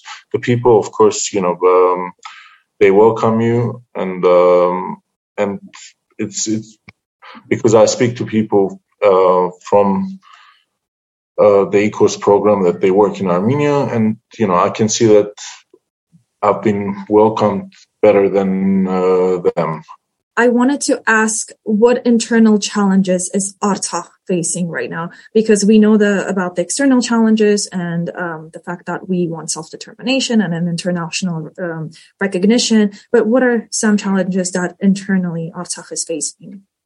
Maybe lack of uh, workforce, uh, lack of um, people with different backgrounds and different educations and expertise? Look, um, as as we like, you know, when when we speak people and etc., and they ask us, "What do you need?" as in, you know, uh, in experts and etc., we tell them we need experts from, you know, every single sector uh, this is the reality, okay? And uh, we recognize this. We know this. You know, uh, there's a of weakness. Um, as I said, we need, you know, what we need from the diaspora is basically it's you know, we've divided it into seven sectors, if you like. What's, um, first of all, you know, it's, um, do not damage. Okay. As simple as that. So don't spread disinformation. Okay. Mm-hmm. Uh, come and live in Artsakh if you can. Mm-hmm. Okay. We, we need, we need people from the diaspora.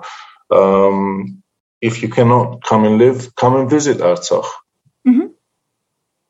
Okay or do business in Artsakh. Find something. Find something that you can do here. Create, you know, um, create job positions. Um, you know, pay taxes here in Artsakh. Mm-hmm. Um, do hard investment. Donate. Uh, you know, find something that you know you can, uh, you know, you can help in. Um, six is, you know, educate capacity building. We, we need, you know, um, we need people from the diaspora to train people here in Artsakh to work, uh, you know, in our way. Um, even even in my department, you know, a simple thing, working with emails, a very simple thing, and you know, it's like uh, we had to kind of gradually roll it out, if you like, so people can start using emails. Mm-hmm. Um, and then the seventh and very important is raise awareness, speak about Artsakh. Of course. Don't forget Artsakh. Of course, of course. Um, I was actually talking with my international law professor from University of California, Irvine, and um, one thing he said was, "Don't give up." And I said, uh, "We cannot give up because it's about our existence, um, and we're already um, uh, on genocide watch." Uh, and he said, even if you continue doing the same things that were ineffective, that's going to be equal to giving up. And that was very powerful to me because now I realize mm-hmm. that once we find out that what we're doing is not effective and is not bringing about change, then we have to change our tactics and we have to try something else. And we have to continue trying and trying until we find a solution for our people. So, Susanna, you know what, what's sad? Uh, it's like we were talking about becoming a state like Israel and etc., and suddenly we're becoming a state like Palestine. Yes, yes. You know, uh, the situation is very dire at the moment. You know, it's uh, you know, there's no sugarcoating, uh, but mm-hmm. there's hope. Of course, there's hope. And uh, you know you can see it. You can see the people yesterday, uh, you know, out in the streets. They they want they want to change. They want something that you know. Uh, of course, and there is that famous Armenian saying that "Huisa verchume mahanu." Um, so I, I think in this case that is what it is. Uh, but also besides huis and hope, we have to actively work um, and um, take you as an example, uh, and we have to do our part too. Um, next, I want to ask uh, about Artsakh Support Body. Uh, can you tell us a little bit about this organization and how it was established? Um, okay, it started during the war. Uh, it was it started from Cyprus. Um, oh. So uh, we did, you know, uh, quite a bit of work in in Cyprus gathering medical equipment and uh, different kind of donations from the Cypriot government, from uh, other Armenians, from uh, our Cypriot friends, and etc. Mm-hmm. And uh, it kind of, you know, uh, we sent we sent the stuff together with the community in Cyprus, the Armenian community in Cyprus. You know, everyone was working in unison uh, during the war in Cyprus. It was, you know, something you know I had I hadn't seen. So. um, so we came all together. We started working towards, um, you know, this idea. It, it, wasn't an organization in the beginning. It was just, you know, something that uh, between friends, you know, we had to give it a name so we can represent ourselves on the different boards uh, in Cyprus and everything. So that's how it kind of uh, started. And then uh, when we came to when the war finished, uh, you know, we were convinced uh, that you know this can't finish like this. You know, uh, you know, the last war was it became mm-hmm. even worse. You know, uh, we lost a lot more land and etc. So you know, we sincerely believe that you know things will still continue, and because while waiting in Cyprus, you know, uh, we had to come to Armenia. Simple as that. So we came to Armenia and um, we kind of found out that you know there's different things happening with the different uh, stuff that the communities were sending. So we were quite worried and you know we had to quickly kind of make moves to ensure that everything that was sent ends up in Artsakh where it was needed and you know why it was sent to begin with.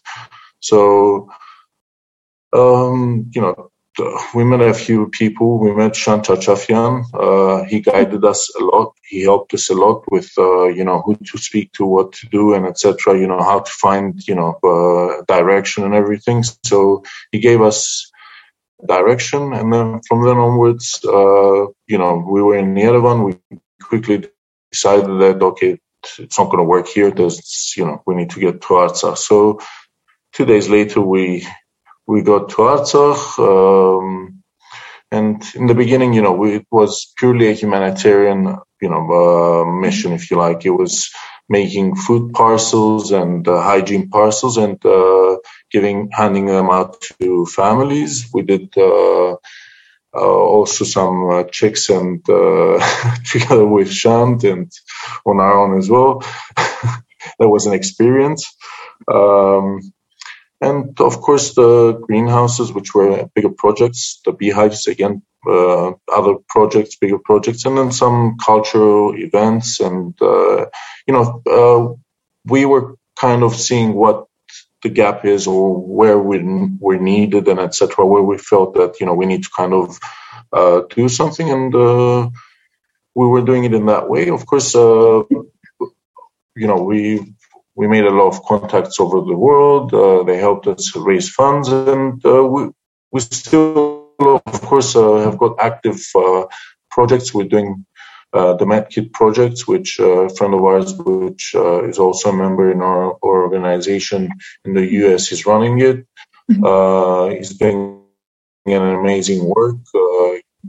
he's um, is raising funds for the med kits, sending the med kits, making sure you know they're arriving to the right positions and etc. You know, uh, it's uh, it's been it's been a crazy two years to say the least, and uh, you know the the love and you know the also the um, support that we we're getting from Armenians from all around the world, but not only Armenians. Uh, I'll tell you this: uh, we've even got donations from Korea, from uh, Mali in Africa. Um, it's it's been it's been yeah uh, it's been that's amazing. Mad. Yeah. Um, what about after the recent war in September? Uh, the mode, um, a Ministry of Defense, urged Armenians to stop collecting food, clothing, money for servicemen. How has this impacted your work with Artsakh Support Body? Are you now more concentrated on the humanitarian side of things? Uh, to be honest, look, um, we were concentrating on Artsakh. Our main, our main, uh, if you like, yes, we've helped. Uh, we've sent a few things to Armenia and you know in the front lines of Armenia and everything. But uh, our work is mainly concerned in Artsakh, and in Artsakh, there's we always need things. It's it's crazy how you know uh, especially with the Armenian troops, you know, gradually coming out and everything. It's, uh, you know, we need everything here. It's uh, it's a little bit different the situation here. There's not a lot of organizations that kind of concentrate on that, and to be honest, there's not a lot of organizations that that have the flexibility to be able to kind of okay take a decision and kind of quickly, you know, work towards that. I see. Thank you for that information. Um, Jacob, I wanted to ask, um, how can the how can we support your work from the diaspora? So some of us who cannot be there, um, but we still want to contribute to um, to the betterment of Artsakh and Armenia. What can we do to help you? Look, I think it's um, you know, as I, as I was saying before, capacity building, uh, you know, I've mentioned that word a few times, uh, you know, mm-hmm. since we started. And I think, uh, you know, in try and train people because that's the easiest way. If you, if you can't, you need to come to Artsakh. If you can't come to Artsakh, you know, there's other ways that you can help. And one of the ways, you know, design a project, even if it's, uh, English or Excel or you know what something that you know they can use in their everyday day to day work life. Create a project that you think that you know it's going to work, and you know I'm sure you know th- there are ways as long as you think of something. And uh, believe me, you know they can they can always get in touch with us. We've got about 35 projects that you know um, they're in the pipeline, but because you know well, we don't have uh, sufficient government funding and etc. We need to wait, you know, and we need to kind of re-examine them the next year when the budget gets voted again and etc. etc. So if if there's you know we can make suggestions. Our department, you know, uh, one of the things that we do is you know we assess the needs and then we create projects out of the needs that you know talking with the different ministries and everything. So mm-hmm. uh, you can always get in touch with me. You know, I'll try and assist you know, there's no bad idea. All ideas are welcome, mm-hmm. and you know, we can work and try and help because, you know. But as I said, um, if you can come, that's that's a lot of help. Even if you can come as you know, just visit. You don't need to come and live here. You can you can come and visit. Right, right, of course.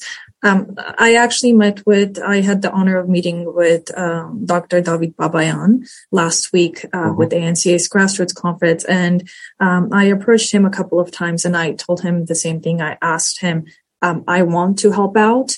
Um, my bachelor's degree is in international relations. Um, I want to help out. And he asked me to get in touch with him and I did. And I'm hoping that I, there will be a way for me to help even from the United States. Um, and hopefully mm-hmm. we'll see how that goes and if I can contribute in some ways. Um, I wanted to ask you, Jacob, if you have any message for the diaspora, especially you being in diaspora in Armenia and now living in Artsakh and working for Artsakh. What's your message to all of us here, living here, or other parts of the world? I think, uh, you know, my message throughout, you know, uh, our talk has been come to Artsakh. We need, we need to, we need to be here. We need to see how people work, what they do. And believe me, once you're here, you think of, you know, things will come to you as how you can help. Because mm-hmm. believe me, there's in every sector, we need help in every single sector. And I'm not exaggerating. And uh, th- these are copy paste words that, you know, Artak was saying a few days ago at the Abri festival. So, mm-hmm you know, at the Abri convention. So uh, we need we need to be we need to come. We need to visit. We need to see how how things are and invest. Uh, as simple as that. And don't don't stop talking about Artsakh because mm-hmm. uh, what people need to kind of understand that. Uh, Armenia without Artsakh or Artsakh without Armenia, it's inconceivable. We need we need to get that through. Let's uh, you know regardless of how we see it, regardless of how we think about it.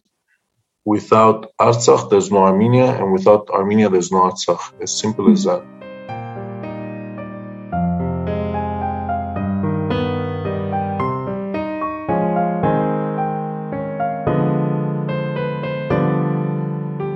All of our guests today decided their purpose was to be in Armenia, in Artsakh, physically to not just connect and work with the people there, but to work with us as well, the Armenians around the world, to act as a bridge to the diaspora, a channel to connect us with the people and work that's going on right now, to help make sense of the day to day developments and issues.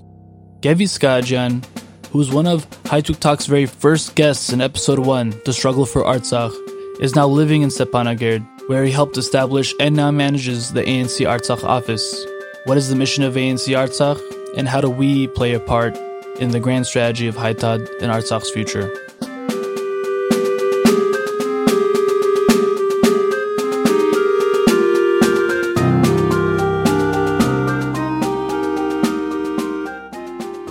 So, Gev, welcome back to the show. Last time we spoke, uh, or last time you were on, it was the Struggle for Artsakh episode, right when the war had started and now you're living in Stepanakert. Um, you're the representative to the, the, the new ANC Artsakh office in Stepanakert. Gev, welcome back. It's good to be back on. I yeah, I'm I'm happy to hear your voice. I'm happy to hear you're doing well, and you seem you seem uh, like you're holding down the fort and everything. Um, uh, and I'm sure you know things are stressful and busy at the moment. So I appreciate you, uh, you know, having the time to speak with us today. It's a pleasure. So, uh, ANC Artsakh is a new office. Uh, ANC has expanded to Artsakh. Can you tell us a little bit about the objectives and the goals of ANC Artsakh? Yeah, so for those that are unaware, uh, the ANC is a very large global organization. We have offices in the United States, uh, from the United States anywhere to the UK, to multiple offices in Europe, to places like Egypt, Lebanon, Yerevan, and beyond. Um, I'm happy to say that ANC Artsakh is the newest member of this global family. Um, we strive for uh, lofty goals, I would say. Uh, that's the independence and recognition of Artsakh, and at the same time, uh, to uphold, maintain, and fight for the rights of the citizens living here on the ground. And Gev your role uh, specifically as representative. You know, uh, what are your day to day kind of activities? Um, uh, what are you up to specifically these days? So we serve as a communication hub between mm. the ANC Artsakh office and all of our chapters around the world. We work in tandem and in unison with uh, multiple branches so, for example, we'll work with our DC office to update them on what's going on here. They recently had a, a conference based around Artsakh.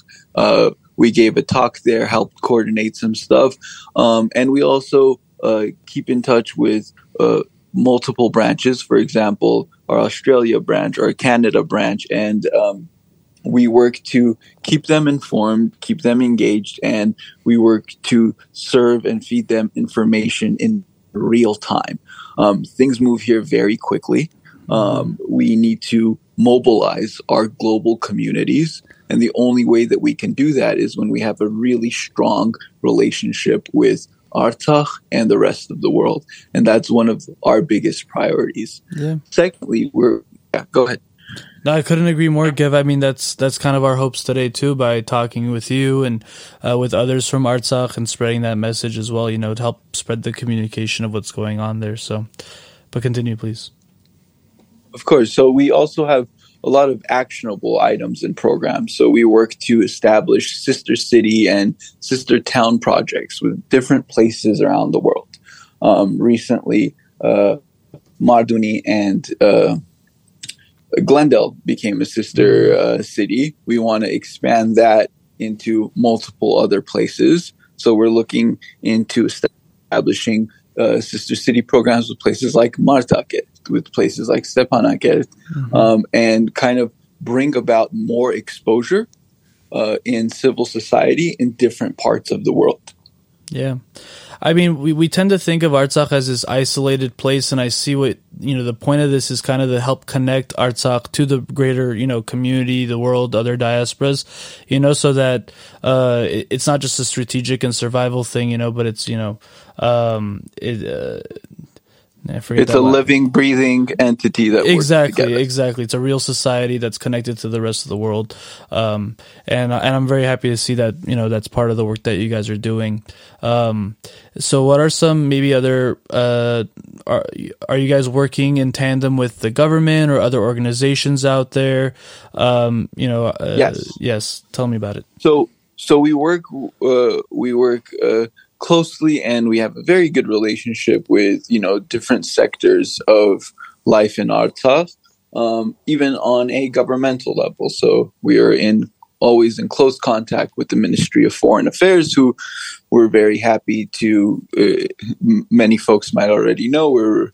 Uh, happy to work with. They have recently just sent a delegation. The foreign minister David Babayan was in uh, DC uh, alongside the ANCA on mm. Capitol Hill, mm. and we work to you know create more opportunities uh, like that. Right, because I mean the the ANC, ARF, AYF, Global, and all their sister organizations. I mean it's a it's a solid large web of organizations and uh, communities and uh, you know resources, and it, it it seems like it acts as an extra, you know, uh, I don't know, uh, system or an additional uh, source of, I don't know, uh, what's the word I'm I'm, I'm looking for? Yeah, so you know.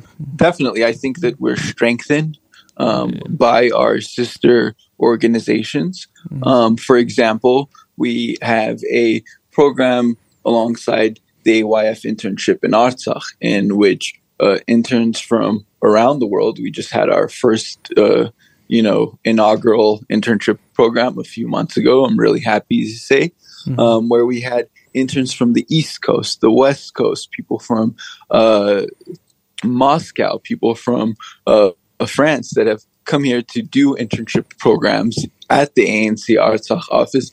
And this uh, not only strengthens us because we bring in really talented and passionate young youth that want to connect to Artsakh, um, and along with them, they bring their skill sets. Um, but additionally, we help serve as a bridge between the people, the life, the society here, um, and all of these amazing young diasporan youth that want to come here, that want to get a better understanding of how the governance process is run, how we advocate for the rights of the people here, how we push forth uh, our goals. Yeah. So I would say it's a really symbiotic relationship where we, as an ANC Artsakh office um, and Artsakh itself, you know, mm-hmm. is a benefactor, and so are all of these amazing young youth that yeah. I hope you know get life changing like. Uh, insight into this land, these people, this movement. Yeah, no, I agree, and it's amazing. And I spoke with some of the interns that were there this summer. I mean, it was uh, it, it definitely moved them, and you know they haven't stopped talking about it. And they're some of the most active members of our community. Um, and uh, what was I gonna say? Uh, it, but it's crazy to think, you know, you know, in most of our minds in the diaspora, it's dangerous there. It's scary. Uh, all these things are happening, and it is true. Um, but the, you know, I, am so proud or so happy to see that, you know, we can still run a program like this successfully with no problems, essentially, and uh, and uh, people could still have this experience and give back and take away. Um, and I'm very happy to see that. I mean, uh, Gev, since you've moved there, I mean, you've been there for how how many months now? Would you say six, seven months? eight months. Eight months. Yeah, that's great. Yes. And how was adjusting there? Uh, you know, uh, has uh, I'm sure life's been not easy there, but you know, how would you describe your experience so far? Well, first, I, I think it's important to say that everything that I've gotten out of this experience has been a privilege. Uh, I, I, don't consider it, you know, a sacrifice moving here. Uh, I've gained much, much more than I could, you know, ever imagine. Mm. Uh, in terms of adjusting, the people here are amazing. They yeah. open you with welcome arms, uh, and they, they they become very excited when they see that the diaspora is interested is with in them. a viable future for Artsakh, and mm-hmm. that the hmm. diaspora sees a future in Artsakh, and that the diaspora is uh, you know, willingly jumping in to work hand in hand with the amazing people here on the ground to make sure that we have this homeland, to make sure that it stays Armenian, to make sure that it has a bright future. Hell yeah. No, I, I love that. Um, and I can say that eh, you know every time I've been to Artsakh, it's been probably the highlight of my experience in Armenia, and uh, the people there have always been the best. Um, and I'm you know really hoping I get to go back soon. So, uh, but outside of Gev, let's say outside of ANC work, you know, how else do you stay busy? Are you working on any other projects? Um, what's life uh, like outside of uh, ANC uh, in terms of work and activism? So uh, I, I think a big part of you know what I'm trying to do here in let's say my off time is to get a better sense uh, of everything. I'm using this as an educational opportunity for myself mm-hmm. to learn more about our people, the culture here, the systems of governance, uh, and what can be made better, what can be you know tweaked, and what we as diasporans could add on to it. Yeah. I'm also really happy to say that there's I'm not the only diasporan here in Artsakh. Mm-hmm. There, there's a few others that are doing amazing work through you know our sister uh, organizations, and on top of that, through you know newly created organizations that help bring in funds, bring in cultural programs, and whatever yeah. uh, they may be. Um, so it, has been uh, it, has been a privilege to work alongside them. Additionally, I, I work here with you know the uh, Armenian Youth Federation, the Artsakh uh, Armenian Youth Federation, and mm-hmm. they also have an amazing Hamazkayin office here that uh, puts forth cultural programs uh, from dances to singing lessons to even like weekly art lessons that they have free for the kids here. Awesome. Um, and those are just some of you know the programs that we like to keep in touch with to be co- collectively working on. Excellent. Um, so now to take it a little bit back to the you know the geopolitics of it all. Um, you know the our, the Artsakh delegation was just in DC, uh, in LA. Um, you know, uh, they're talking to these uh, legislators, and as you know, for most of us listening, uh, as U.S. citizens, um, what should we be keeping an eye out for? What should we be pushing for in DC right now with our government in regards to Artsakh? So uh, I think uh, first and foremost, it's really important that we have representatives from Artsakh going to other nations, mm-hmm. um, because what we want to show the world that Artsakh is a self-determined state, that it has representation on a governmental level, and what better way to do that than to you know have the elected, appointed representatives of the state, the the state body of Artsakh go to these foreign nations and speak on behalf of other uh, on behalf of the people of Artsakh, mm-hmm. right? Because oftentimes we have, and this is a problem we run into. We have so many uh, parties and factors, uh, yes, other governmental organizations speaking on behalf of Artsakh. But what we want is the people of Artsakh to have their own self-determined voice heard. Um, so I think that's a really important step, and I think that you know the ANC out there in the United States is t- taking a leadership position in you know starting that type of movement. Yeah. Um, you know, you'd, and, you'd imagine, yeah. Gev, that the Armenian government or you know maybe some other body, but especially the Armenian government would be the one bringing alongside them the representative of Artsakh, you know, in their meetings when they come to DC. And you know, all I'm trying to say is it's it's you know I, am always again so happy that our uh, that the ANC and other organizations, you know, they you know they put Artsakh first like this. They the, the they carry through and they they help uh, facilitate these kind of things. It's it's so important where we see that lacking in other places, you know. Um, and then, yeah, sorry to cut you off. Uh, other things for us to, you know, keep an eye out for uh, in DC right now. So specifically, yeah. I think specifically for the United States, it, it's very important. We have a few goals here. One, we want to cut off all military aid to Azerbaijan, uh, about a hundred million dollars a year. It's the tune of, of that amount uh, gets sent to Azerbaijan in terms of military aid. Now that is like exponentially more than Artsakh gets in any type of aid, uh, and we're talking about much much uh, larger sums.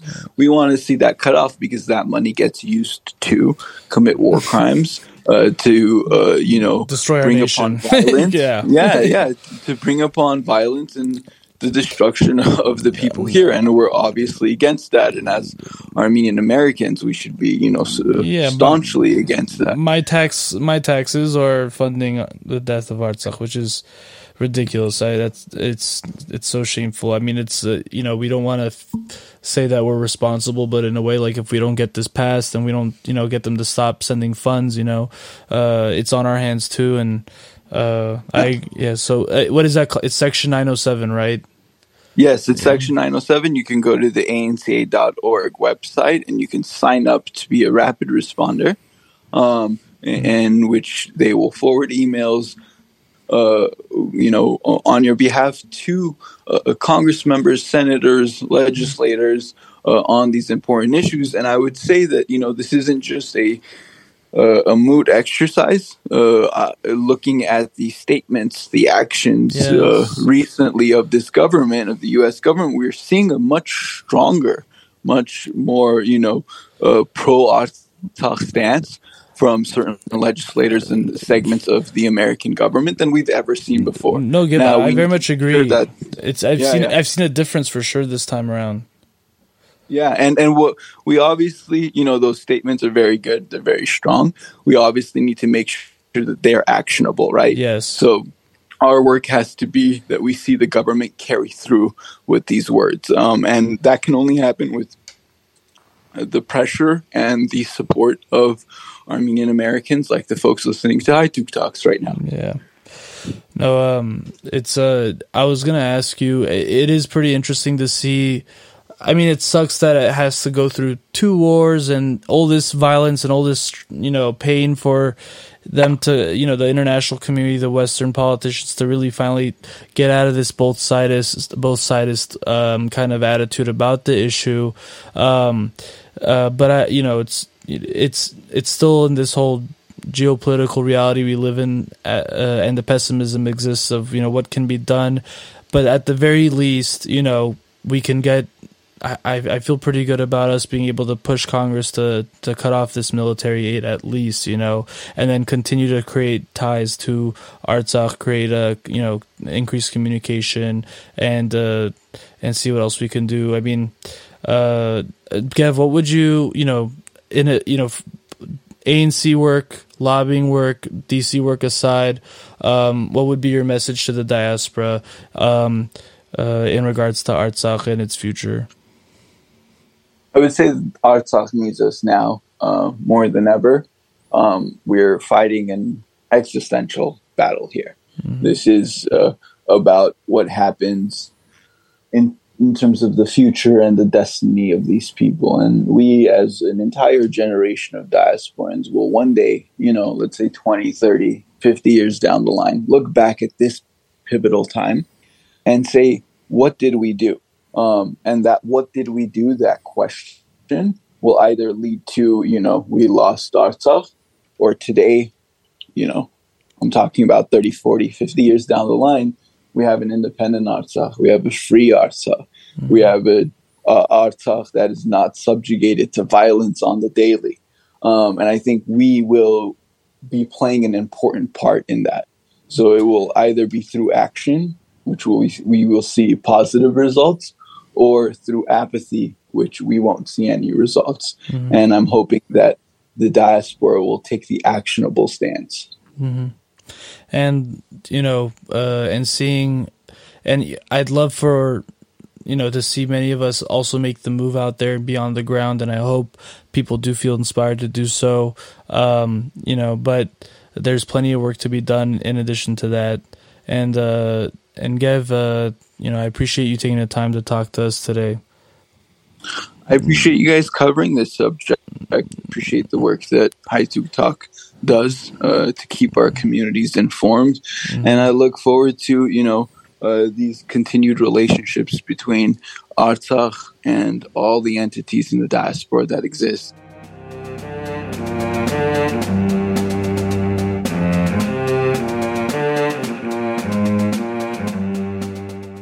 Tebi Artsakh, Tebi Hike, as they say. This is a call for repatriation. Times like these make me feel like repatriation might be the only chance we have for the Republic of Armenia and Artsakh's salvation and longevity. Life will be a struggle wherever you are, and life in the homeland has its share, but by simply living your life in Artsakh and Armenia, by working, paying taxes, building community and family, all the same things you do here or will do here, you can not only accomplish your own personal ambitions, but you will for sure be serving the Armenian nation in a greater capacity than you will from the diaspora. We know it's difficult for many of us to do so, as our responsibilities in life, people around us in our own diasporan communities that rely on us, friends and family who need us as well. So if you can't repatriate, then make sure you do more for the cause than you are now. Enough to make up for the fact that you and I can't be there right now with Gev, with Blue, Shant, and Hagop, and the rest of our brothers and sisters in Armenia and Artsakh. To connect and follow with the guests we had today, make sure to find the links in our description and social media to follow, support, and be a part of our collective efforts to build a safe and peaceful future for Artsakh and Armenia. You are listening to Haytoug Talks, the official podcast of the AYF West. I'm Haig Minasyan. And I'm Hado Bird. And I'm Susanna Abrahamian. And we're just a couple of Armenians talking, talking in, in, the, the world. world.